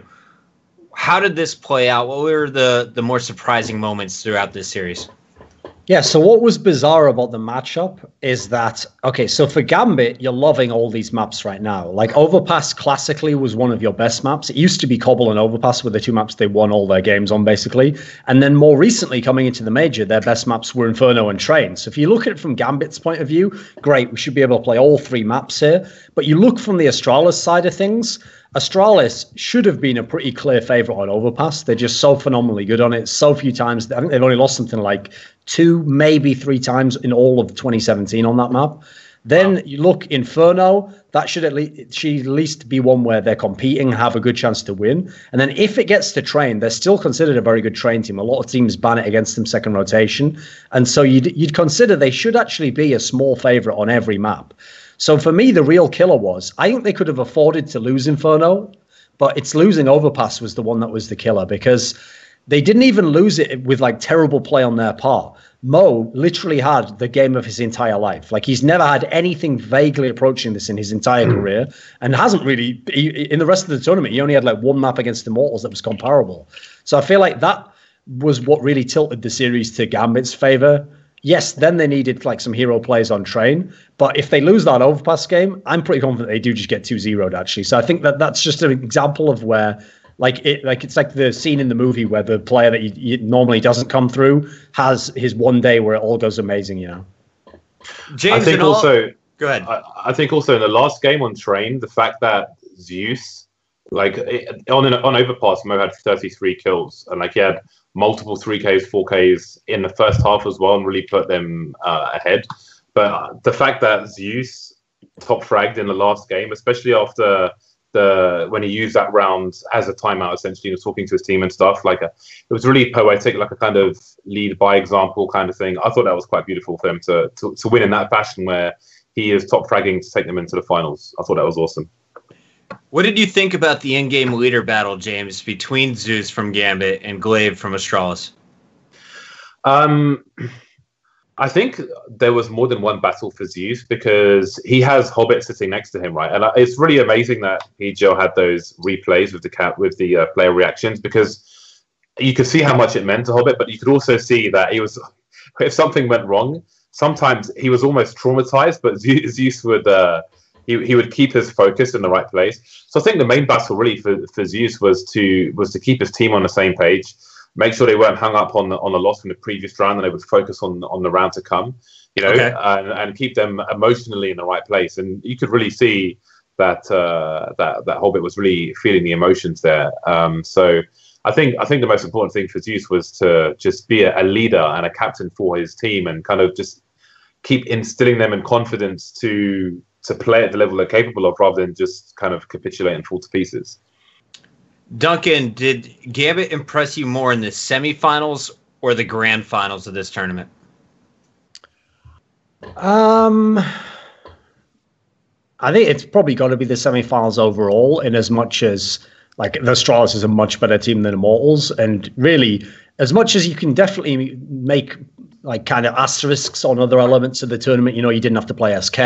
The bottom half of the bracket was kind of whack there's no getting around the fact that if you beat Astralis in a full-on best of three, that's going to take a very, very good performance. You know, the only teams to have done that, like the only underdog team to have done it was um, Optic, and even then, that the whole point is they had like one of the best performances of their entire careers. So yeah. I think that shows a very high level. I will say the Inferno game was absolutely terrible by Gambit. They looked really poor on that one. But like I said, the Overpass one, Mo really won it for them, and Train that was the one where as a team they outplayed Astralis. So I think that was the key for me. Was that's kind of the one where to me they earned the major when they won that one. And what was the big problem on Inferno for Gambit? What was the the number one issue for you? I mean, that's like a perfect example of where you feel like Astralis really didn't look that great on Overpass because they came into Inferno and they looked like they, they hadn't lost a map. It was very easy for them. They just absolutely ran all over Gambit. I don't think Gambit is actually that great on the CT side of that map. I think they have a few problems. Meanwhile, you look at the Astralis guys, they were always in control of the game the entire way through. They, they won all their engages at that point in time. I, I think that was the map where no one really played that well from Gambit as well. So I think that was just like the bear in mind it was a miracle tournament. They they have to have some missteps at some point in time. They're not going to win every game. If I remember correctly, um, on that Inferno, it seemed the com- it, at some points the communication was just a complete mess for Gambit. I remember there was one round where they were making a play towards B with whatever was remaining of the team, except for Dosia, who was standing in apartments. And I could see, like the camera, the observer was over towards uh, B, but I could see on the radar that the the CT dots are moving fast enough on A that if you're in apartments, you're going to hear them running. But those who just stood there in apartments and just didn't do anything, and his whole team died, and he was still standing in apartments. And it was just such a bizarre scene to me. I just couldn't understand for the life of me why why why that that just wasn't like I thought his computer was broken or something. So Hmm. Mo, Mo had seven kills. I, I thought it would be more difficult for him to be effective on a map such as Inferno because it's not what it used to be. But um, it seemed it seemed you know they they said that in practice uh, that they were a complete disaster and nothing went well for them, and that match seemed to be one of those practice games to me. We'll get more on Inferno here in a little bit as we talk about the grand finals, but let's take it from the top half of the bracket down to the bottom half. Well, actually, first off, I missed the the very end, the game three between Gambit and Astralis. what was the reaction from Astralis after they lost? Were they just completely shocked and shattered? I mean, the problem is they were losing for a lot of the game. Like they were getting back into it at the end, so you get a little bit of like pep at that point in time. But the big problem is they did a couple of misplays themselves, two of them coming from gla1ve, which when you're already losing the game and you're already getting up beaten by an underdog, when you make like critical misplays, these are the type that Astralis would never make. One was where gla1ve literally killed his own teammate in a 1v2 and they lost the round off it. And then the second one was where dupreeh was going to initially try and knife a player that he was behind, and then gla1ve just ran near him and so the guy looked around to look at gla1ve and saw the dupreeh, I think it was, and killed him. So when you're doing that on top of it, I feel I think in their heart of hearts in that game, they already kind of had that sinking feeling like we're fucking up everything at this point in time and we're going to lose. So I think by the end of the game, they knew it was inevitable they were going to lose. But I think overall, it was a shocking series, certainly, because as soon as you beat SK and you see that bracket, if anything, you think you've won the major at that point in time. And John the Robot in the chat says not to mention the 2v4 versus Astralis on Overpass. Dosia saves on B while Hobbit gets a 1v4 hero. Anyway, go ahead, James. I was just going to add that, um, you know, I was surprised over the tournament that, that Device did as well as he did in any of the matches because, you know, he had two close people to him pass away. And I could see after after the games, you know, he was just like, he wasn't definitely wasn't his normal self. Um, so I, I, think it was in the back of his mind, if if not something else. Um, so he wasn't he wasn't the happiest chappy, but he was he was keeping it together pretty well. But you know, um, I don't know if he necessarily wanted to be there all the time. But I mean, again, I think I think maybe he exceeded expectation given the circumstances. Um, but any any team the level of a Astralis is going to be frustrated and feel crap after a loss, right? It's just a the nature of the beast. Let's take it down to the other semifinals where we have a very surprising matchup Immortals and Virtus Pro here. Duncan, this is this is a bit of a shocker coming in, but did you think at this point in the tournament, home crowd VP has the edge, or was this clear uh, in Immortals match? Well, the big problem is you can only have a. This is one of the aspects of the home crowd that people don't seem to appreciate is that you only have a home crowd if you're winning the game.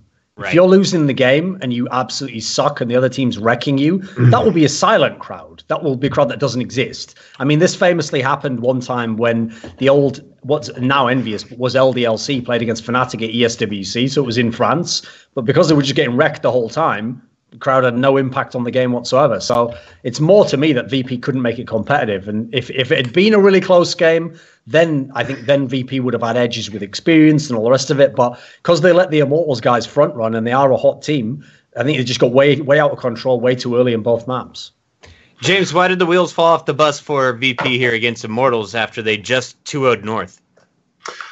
I, I don't know. They got absolutely smashed in that game. Um, but I have to uh, to add because I was I was in the booth at one point. Like the, it's really quiet in the booth, so it does. I mean, that glass is is, is pretty solid stuff.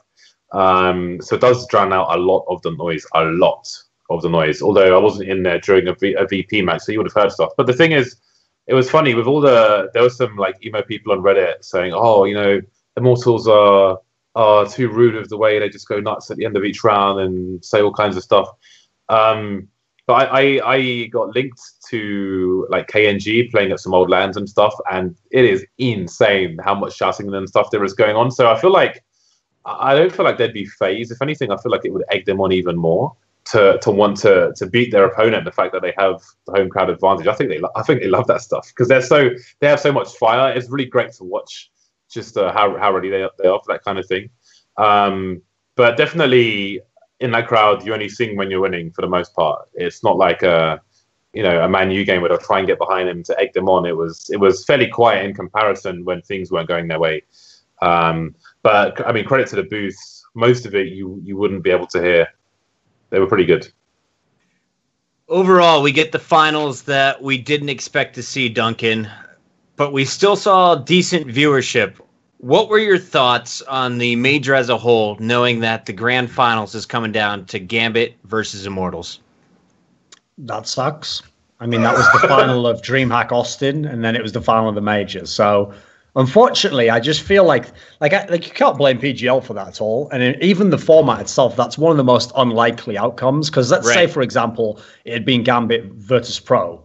Even if Gambit wins the match, then okay, it's history. You know, you're playing a team that's been in major finals, has been very good.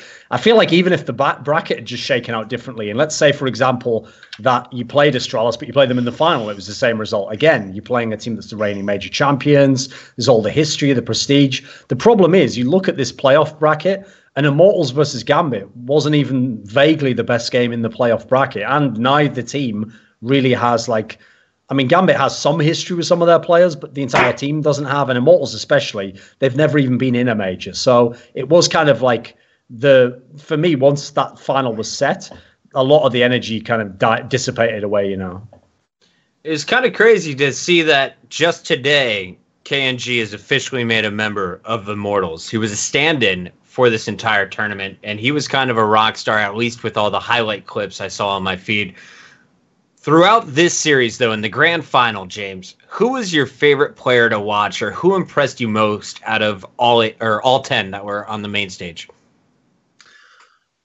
Um,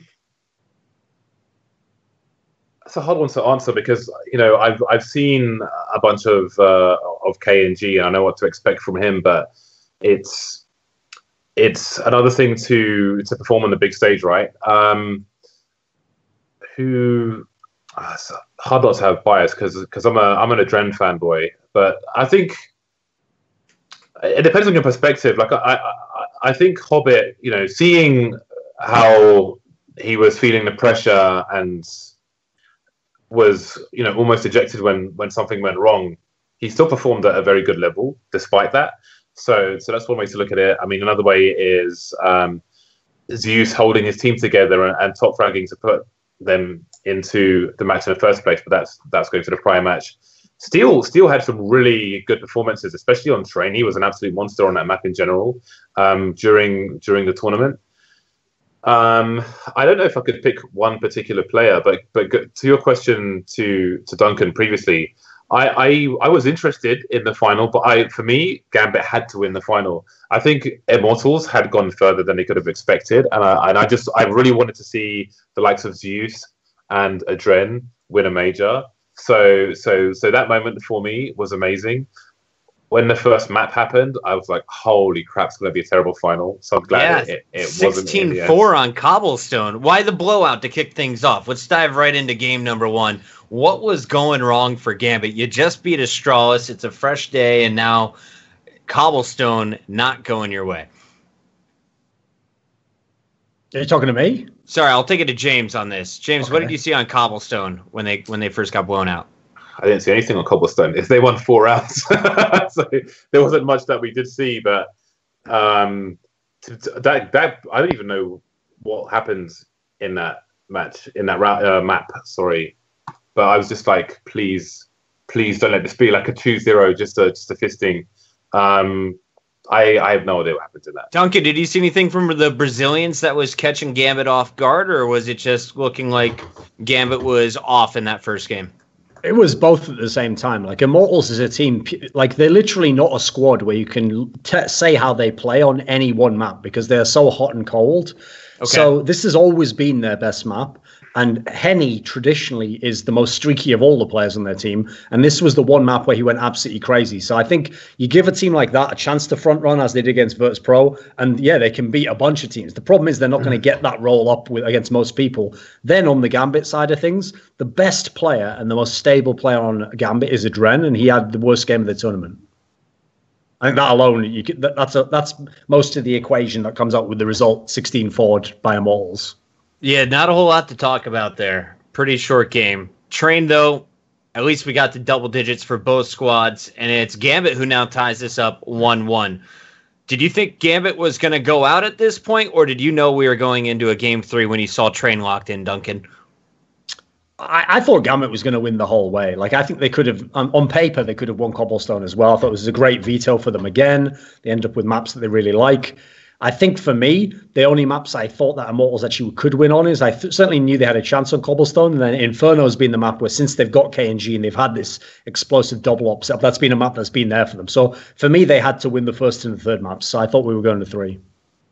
And you you said that HEN1's always been hot or cold with his AWP. Uh, James, I, I want to hit you with this question though. Who is the more impressive AWPer for Immortals throughout the tournament?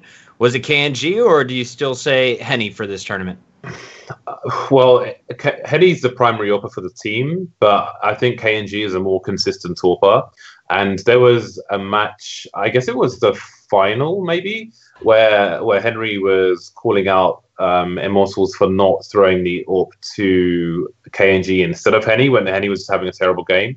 Yeah. But I think I think K- KNG is a considerably stronger rifler as well, so that has um, more implications. But I think I think K, I mean they're both explosive, that's for sure. I think KNG is more consistent, and sometimes HEN1 can be missing from the server. And I, I was actually uh, I was actually afraid that might be a 2-0 on train because because Immortals can have strong games on on train with the double AWPs obviously more on the, CT side obviously, but they're not scared to do it on the T side, which I don't think is uh, amazing idea personally. Um, but but Steel has had really good performances on train as well. So I was really worried that we would just see a 2-0 blowout because if if the frame of mind is not there for Gambit, then they then you could have another 16-4. Um, so uh, as, especially go, going by how the first map went, I was I was concerned at that point. But back to your AWPers, I think KNG is more um, more consistent, but they're pretty much as as explosive as each other. They're capable of of great things. Duncan, on, on train specifically, did you see anything from Zeus that got his team back in it? Was there a player making big plays early on that got Gambit back into this best of three?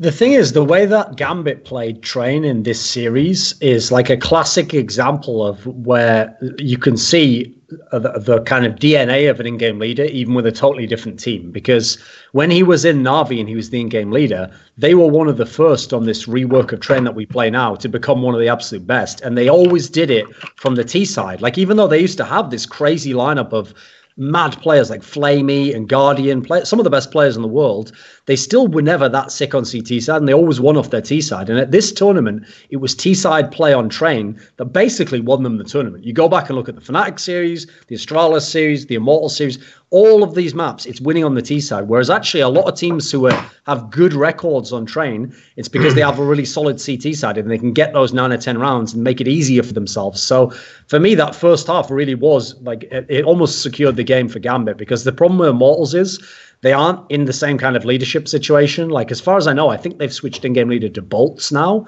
which is one of the reasons I think Steel got freed up a bit to do better this tournament. And so Immortals, I don't think of them as kind of a cerebral team, really. I never thought they shared as much with SK in that sense. And I think they are more who play off like fast paced, play off skill, play off individual peaks. And so it's real tough to get nine or 10 rounds on T side train if you're a team that doesn't have a really good foundation, I think. To add to that, um, it, during our last season of ECS, we had an, an interview with Steel when they played some uh, LAN matches at Esports Arena, and he uh, said that they they don't really have like a captain figure in the team. Like Zeus is clearly, I mean, he's the in-game leader, but he's also a captain. He's he's the natural leader of the team. He's the guy who who gets everyone together.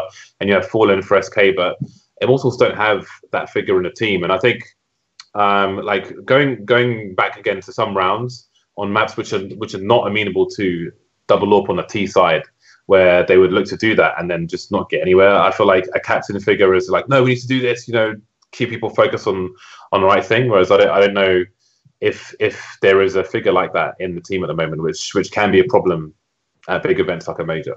Do you think that had an impact as Immortals loses game two and now you're loading up game three Inferno?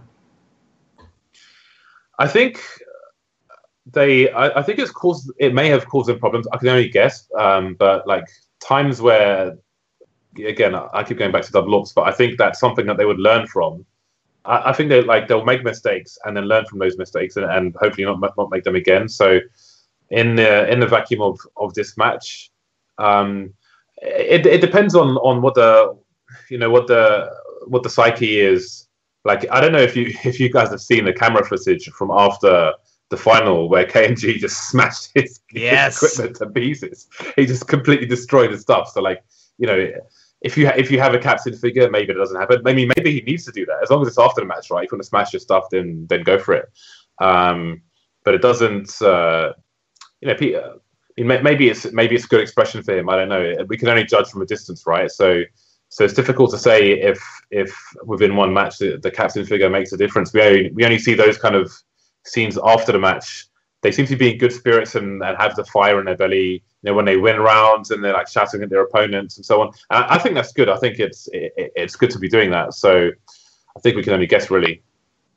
Duncan, who is the who is the fan favorite coming into this one? Clearly in the venue it was Gambit, but across the the CS:GO scene, Game Three's loading up. Majors on the line. Everyone's already a little disappointed. It's not SK. It's not Astralis in the grand final. Who do you think the fans were behind though? As we loaded up Inferno?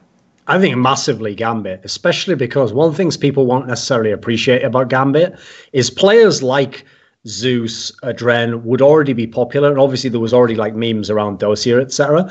But part of that was generated by Gambit, the organization, because what happened was Gambit was more famous for their League of Legends squad that they had a few years back that was the best in League of Legends. And yep. they had similar figures in those teams there. So, for example, they had a guy a bit like Gen, uh, bit like Dosia, who was called Genja, and he was a guy who, again, never spoke English. No one really knew his personality. He was a very quiet person. And so they did the same thing with him. They played up all these stupid memes that, you know, he, as a result, he's some weird, really weird guy and has some unusual life, which is what they've done with Dosia. So basically, the marketing squad for Gambit has always been very good. They've been very good with social media. If there's a joke that the community has. They pick it up and they play with it constantly. So yeah. as a result, I think they already had kind of a cult following beyond not not necessarily being like the best team in the world. Then you've got to add into the equation that they were the ones that beat Astralis. They've just beaten Fnatic, obviously some fan favorites there. Whereas the Immortals team, they've never been in a major. Everyone from Brazil, if they're just honest, actually supports SK and just magically became an Immortals fan when they made it to the, the final. And also, yeah, the fact that Immortals doesn't have like the big names in the same way. So, for example, even though HEN1's had standout tournaments, he doesn't have anywhere close to the name value of like Zeus, even Dosia, etc. At the moment, not yet. Gambit Gambit still has the fan edge. Let's talk about the in-game edge because it's Inferno. We see Gambit beat Fnatic, but then they get beaten here 16-8 by Astralis. So you're coming off a loss on Inferno in the semifinals. Now it's the grand final, and we're going the distance. This one decides it all. Who do you think had the edge statistically as the map starts? Me? Yeah, use. I mean, the thing is, when they played against Astralis, they were terrible, but Astralis is also good on that map. So I, that's that's not that worrying because coming into the tournament, Inferno was one of the absolute best maps for Gambit. It was good for Immortals as well, certainly. That's the one where I really start to notice they picked up some steam at DreamHack Summer. So for me, this was a, on paper, it was a 50 50 map. But when you look at the styles of the two teams, so Immortals do play this very streaky style. HEN1's known to be a player that's not very consistent, and he's your primary AWPer.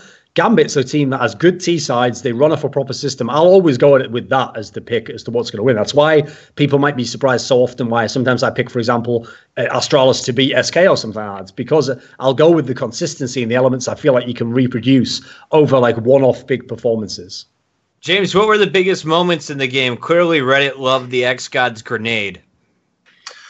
Yeah, that was. Uh, I mean, that's not some, something we've we've seen before. Mainly with Molotovs off the balcony. Um, GeT_RiGhT did it in a an online game. I mean, it wasn't a major, right? So it was quite spectacular, but it was a long time ago, and it's a very rare thing, especially on New Inferno, where you see a lot of bomb plants towards the other side of the site as well. So that was pretty cool. But I think, um, I mean, Hobbit had some insane rounds. I mean, he had a uh, the one over towards B where he had like a two three man I think it was a, three K with a two man spray down towards the end was just bonkers. And really uh, going into Inferno I thought I thought it was a, a, a coin flip who would win at that point. Um, but they he had some massive clutches. Well that that one in particular was absolutely humongous. And what a boost for your team as well to pull off something like that. It was it was insane that he managed to do that. And I, I, feel like that run would have a lot to do with KNG smashing all his equipment because how do you, from their perspective, how on earth do you lose that situation? It's, it's mad. It's You got a keyboard mad. to lend KNG? Something you want to send his way? Hell no. do you know how much he's got me to build? There's no chance. I have no idea. How much does a keyboard cost you to build, James? For those out there who don't know, James, of course, not only is a commentator, a scuba diver, he is also a keyboard connoisseur. Uh, the, the one I built for Dazed costs about three hundred and forty dollars.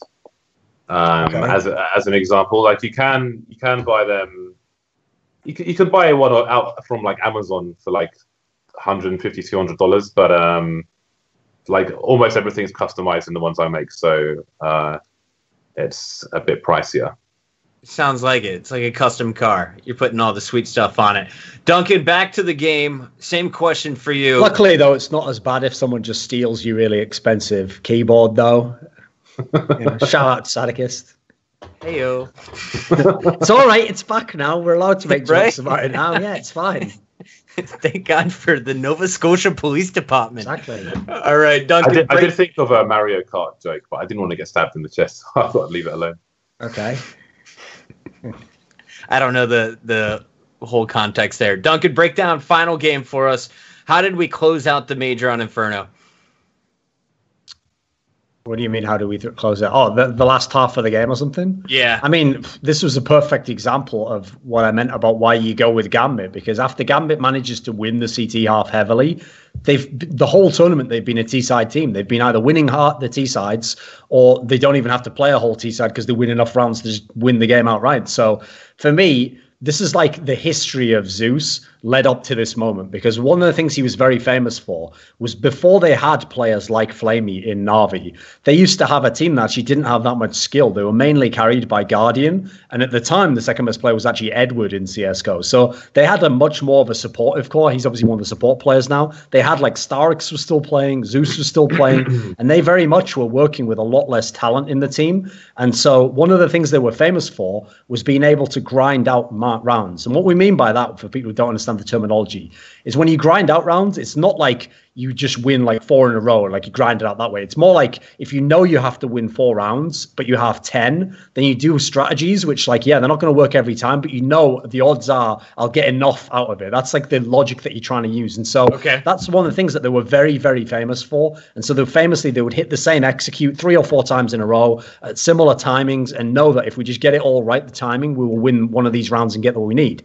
So coming in knowing you only need five T rounds on New Inferno, I feel like this was perfectly set up just for Zeus to do what he always does. That he was able to do in this situation. And yeah, this is just a classic example of what you expect from those grind out T sides. Is this the first major championship for Zeus? Yeah. And I assume It's everyone first else for any any on this every- Gambit squad. No CIS player has ever won a major in CS:GO. How big is that for the CIS region?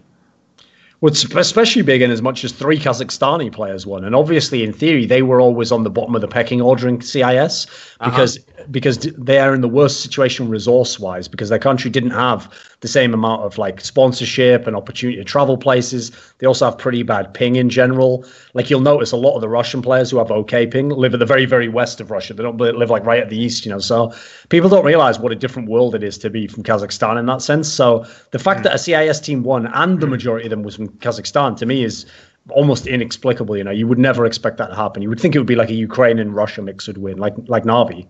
And James, what was the feeling like in the venue once it was all said and done? That final round 16 gets locked in for Gambit. It was amazing. The the crowd were really behind them. I was feeling it as well. I was a fanboy when that happened. It was it was just totally awesome. You know, it's such a it, because the thing is, it had so much storyline behind it for for Zeus, as uh, Duncan mentioned earlier, for Adren, for Dosia, the the storied people. You know, partly because of what Gambit did, but partly just the history in the game, uh, and obviously Zeus being the the uh, in-game leader in exile from Navi as they watch on the sidelines is, is pretty bonkers. And you go to the rest of the team like mou and Hobbit, the other Kazakhstanis. Like, if I'm not mistaken, Adren had to go to an internet cafe. I mean, he used to play in European leagues at probably 4 a.m. local time over 100 ping and and Wow. body people online. So it's just it's just insane the the road to this point for for all these players for different reasons. So it was just such a such a great story. And then he, he gets one of Michael shouts, "I love you, olofmeister," which is just it's just ridiculous. And, but, and it's like life changing money as well. I'm I'm sure. You know, we we kind of talked about Virtus Pro and how their paychecks now are such a difference maker mm. where they live. I'm sure the same can be said for everyone on this Gambit squad. They've won big tournaments before, but never a million dollar prize pool tournament. So big congrats to everyone on Gambit. Immortals, though, let's talk about the next steps. Duncan, you said this is a hot, this is a cold team. How low do they drop? How high do they jump up in the next three months? Where are they at currently as well, as we provide some context to the global rankings for these two teams? I, I don't have Immortals as a top 10 ranked team. Mm-hmm. Like, I didn't think that they were like I think they were like borderline, like earlier in the year when they had their nice run at Katowice, and then they managed to. I think that was about it. Oh, they had the final, obviously, of, of Austin where they lost to Gambit. Okay, at mm-hmm. that point in time, they were a top 10 team, but even then, they were very much a bottom half. You know, they were like a seventh, eighth team, and that's just by virtue of the placings. So they already were a team that were going in and out of the top 10 rankings. Even with this win here, because of the fact that they basically didn't beat anyone who was a strong team, I think it's hard to kind of say, even from this run, that you have to put them very high in any rankings. Like, it's not like automatically you can do that because they had easily, for me, the weakest run that we've ever seen of a team who made the final. They were just a mixture of the Swiss system and then uh, surprising opponents and the bracket draw. Nothing they can do about it, but they just didn't really beat any top teams. So I don't personally don't think they're a very good team, even despite this finish. Do you think locking in KNG officially will help them improve in the global rankings as it goes on, or? Are you not expecting much from the current five man roster? I think they're an all right team. I just think if you look at it, like this is the worst era ever to be decent if you're Immortals because all the best players in Brazil play in SK Gaming. Like if they still had felps, maybe you could do something with that. And obviously, they don't even have the veteran aspect that FNX could have brought. I think they're just not in a great place right now. It's obviously the best period they've had as a team, but there's not really any obvious way to improve because so many of the players in the team, and it, the simplest way to put it is this way: as long as you base the team around HEN1, you will never be a world-class team because as a player, he just consistently doesn't perform at the highest level when you put him against the likes of coldzera, NiKo, Device. These guys get it done every tournament, you know. Right. Let's talk about the other side for Gambit. James, where do you have Gambit in your global rankings, and how does this tournament now affect that standing? When I saw the final, I did wonder if we were going to have a Leicester City um, situation with one of these players. If, you, if you're not familiar, they won the English Premier League and then almost got relegated the next year. They just came out of nowhere, won the entire league somehow, almost never lost a match, and then just about. I think I don't, I don't even know. I think they just about survived relegation and fired their manager the very next season. Uh, I don't expect that extreme, but um, obviously with lots of online matches, um, Gambit don't do very well in those. And and who knows what kind of consistency they will have. I think they've got more to lose in that respect than than Immortals do. Um, again, I, I, think with Immortals, they're they're missing that that captain that they need. But with Gambit, they have their team. I don't know if they were going to be part of the of the CIS uh, shakeup, which is apparently happening. Who knows? I think it's hard to do it when you win win the friggin' major. Um, but again, I, I, don't think it I mean, on paper, it might elevate their their uh, stock a lot, but really, I think you know it's still one tournament, and yes, it's the major. They had to beat some big teams to, to get there, but you know, it's about consistency, which is something that like North don't have, for example. And I think it's something that Gambit needs to needs to prove to us. So I wouldn't I wouldn't like push them up the, up the ladder too far because it, again, it's just one tournament and consistency of is something we need to see. Like, can they consistently beat the teams who are in, say, the top six? I, I couldn't answer that question right now. Yes, they, they did that this tournament, but it's, it's just one tournament. So if I think we need to look at, uh, you know, in fairness to them, one thing they haven't had necessarily in the last few months is, is invite to some of the bigger lands. I think part that's partly because it's a popularity contest which yeah. which was curious going into, into this final. It's like the bigger brands, like your Fnatics, and you know the, the ones with a, a, bigger traditional fan base are going to get invites before they are. So now they they've won the major. Hopefully they'll get some more invites. They'll get more opportunity to prove themselves versus top flight competition. But until they do that, I wouldn't suddenly put them like in a top five or something. Top five? It's pretty high. Um, well, I mean, maybe they'll get there, but I wouldn't. I wouldn't necessarily put them in the top five now. Okay, I think, sorry. I think yeah. If you if you uh, if you have a point system and maybe the major puts them there, but it's I think for me, I would like to see uh, consistent high performances over an extended period of time, like four six weeks at least. You know, with tournaments in them. We're going into a holiday period now, so after that, obviously. I was going to say, let's talk about next steps here in the world of Counter Strike, competitive Counter Strike. What happens after this major? You already touched on the roster shuffles. Of course, rosters are locked throughout the whole major process. As soon as the major's over, that's where we start to see teams moving. Who's going to go first? Is it the CIS roster shuffle the only thing happening? What other moves are being made? We we already saw North making some moves with Magisk being benched. I mean, other obvious ones are like people still speculate maybe Virtus Pro, someone might retire from there, and then who knows which direction they go with the player there, because that's always been a tough one. Uh, I think for the CIS region, my sources tell me that apparently it didn't even matter where Gambit placed in this tournament. They were never going to be in the shuffle anyway. So yep. presumably that means we're talking Navi and Flipsid3. And those are really the teams potentially, who knows, maybe ANGE1 from Hellraisers. Seems like that's an obvious one where something's got to change because Navi's had that lineup for over a year now. I think it's just over a year. And yet they really haven't gotten enough good placings out of it. They've only had like, I think three top fours or something not really what you'd expect because they were thinking they could become the number one team with that move. So I feel like if you take the right mixture of players there, you can improve Navi certainly.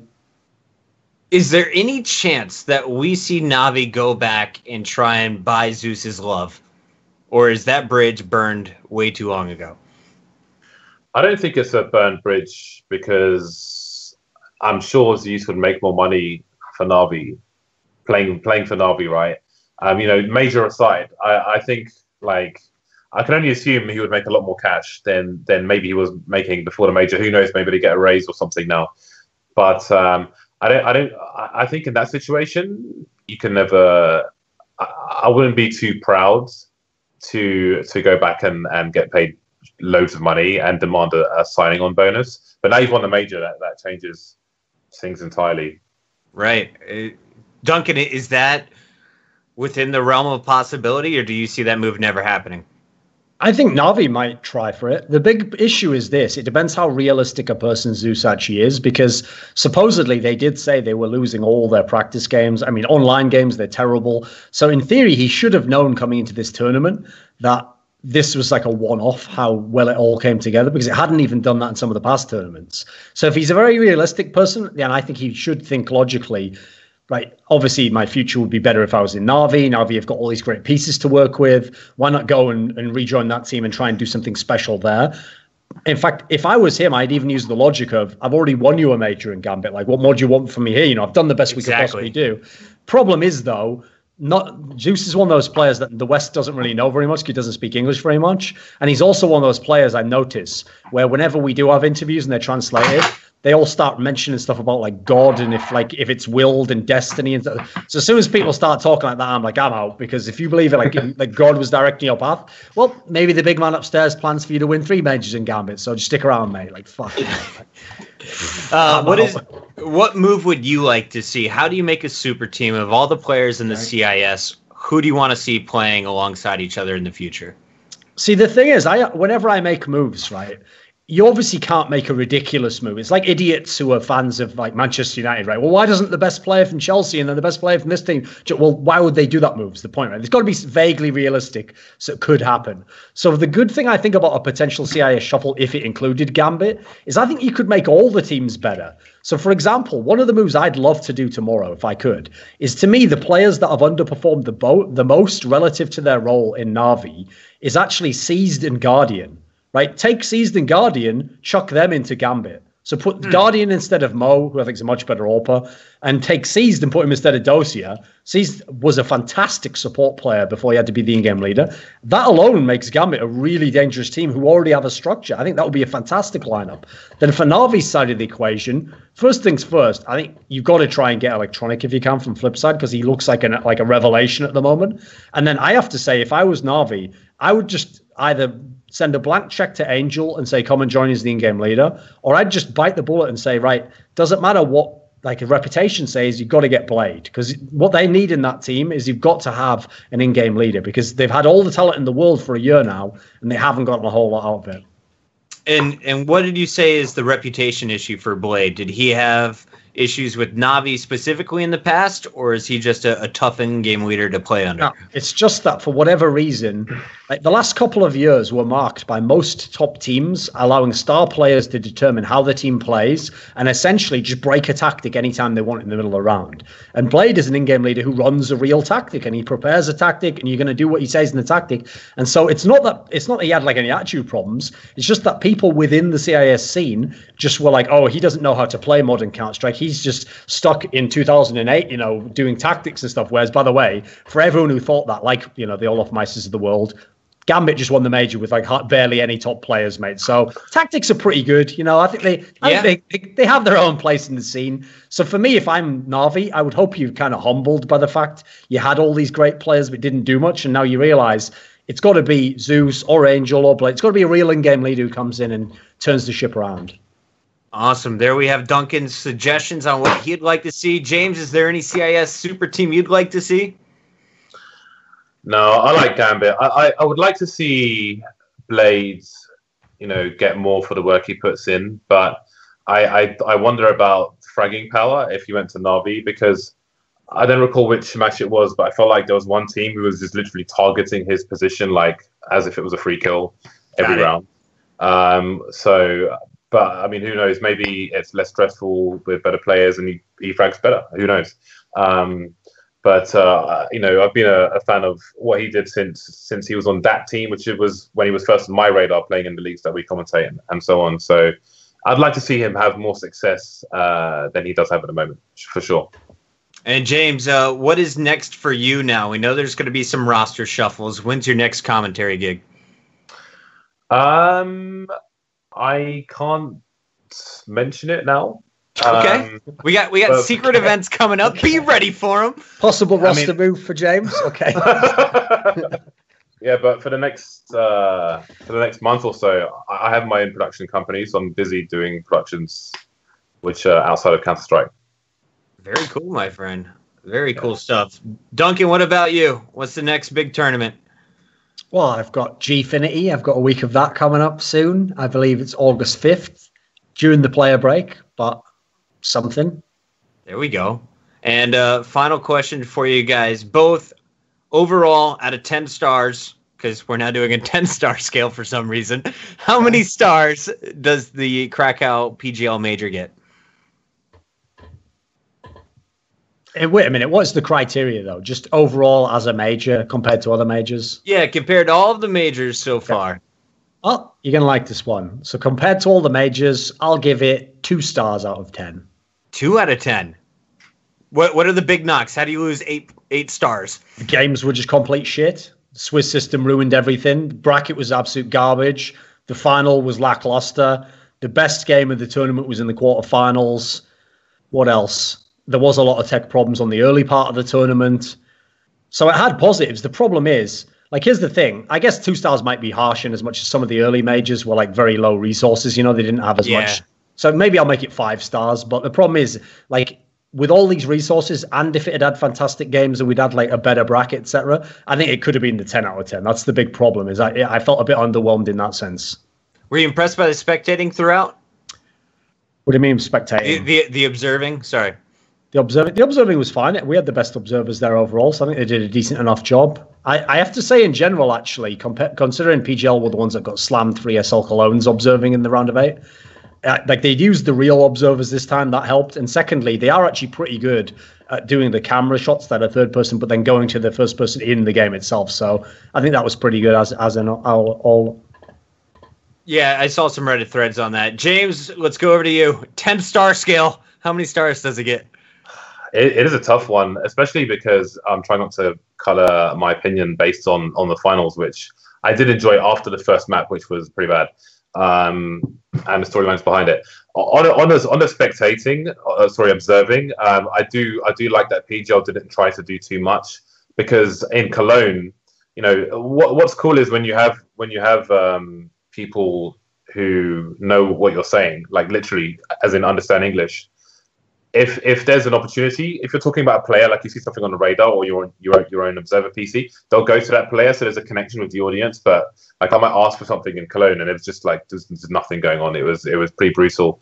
Um, out of ten, it's a it's a difficult one. I, I I would go to a seven, but I mean this is not really scientific. I think what they did with the stage was amazing. The fact that they had glass booths all the way around really um, changed what they could do to the environment, having the the booths face each other.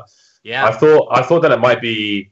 You know, th- th- there's always a potential issue there with like flashbangs, right? Like if you there was an infamous time I don't forget what tournament it was where nothing there was a smoke on on Cache at a main and he was on a CT side and he threw a flashbang and saw saw three people's screens their faces go white so said three people are in a main right so that was my first concern but the light the lighting in the booth was good enough um, to to minimize that. If people did that, I don't know, but I think I think the trade off for the I think it helps with the uh, with the atmosphere.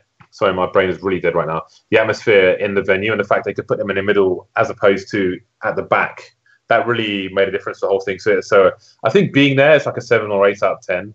Um, but that's just like the live bit. Of course, there were loads yeah. of technical issues with the with the studio segment, but you know, for someone for someone who's going to the major and just seeing those those uh, those three days, I think I think it's a seven or eight because it was its its highs were very very high, and its lows were annoying, but didn't really pull down from the from the event overall. If you're there for just for those three days.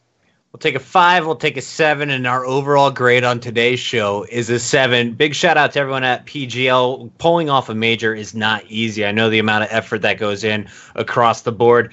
Congratulations to Gambit. They go the distance, and KNG is now officially a member of Immortals, the team that finished second. If you guys missed any of it, don't worry. All the games can be found online.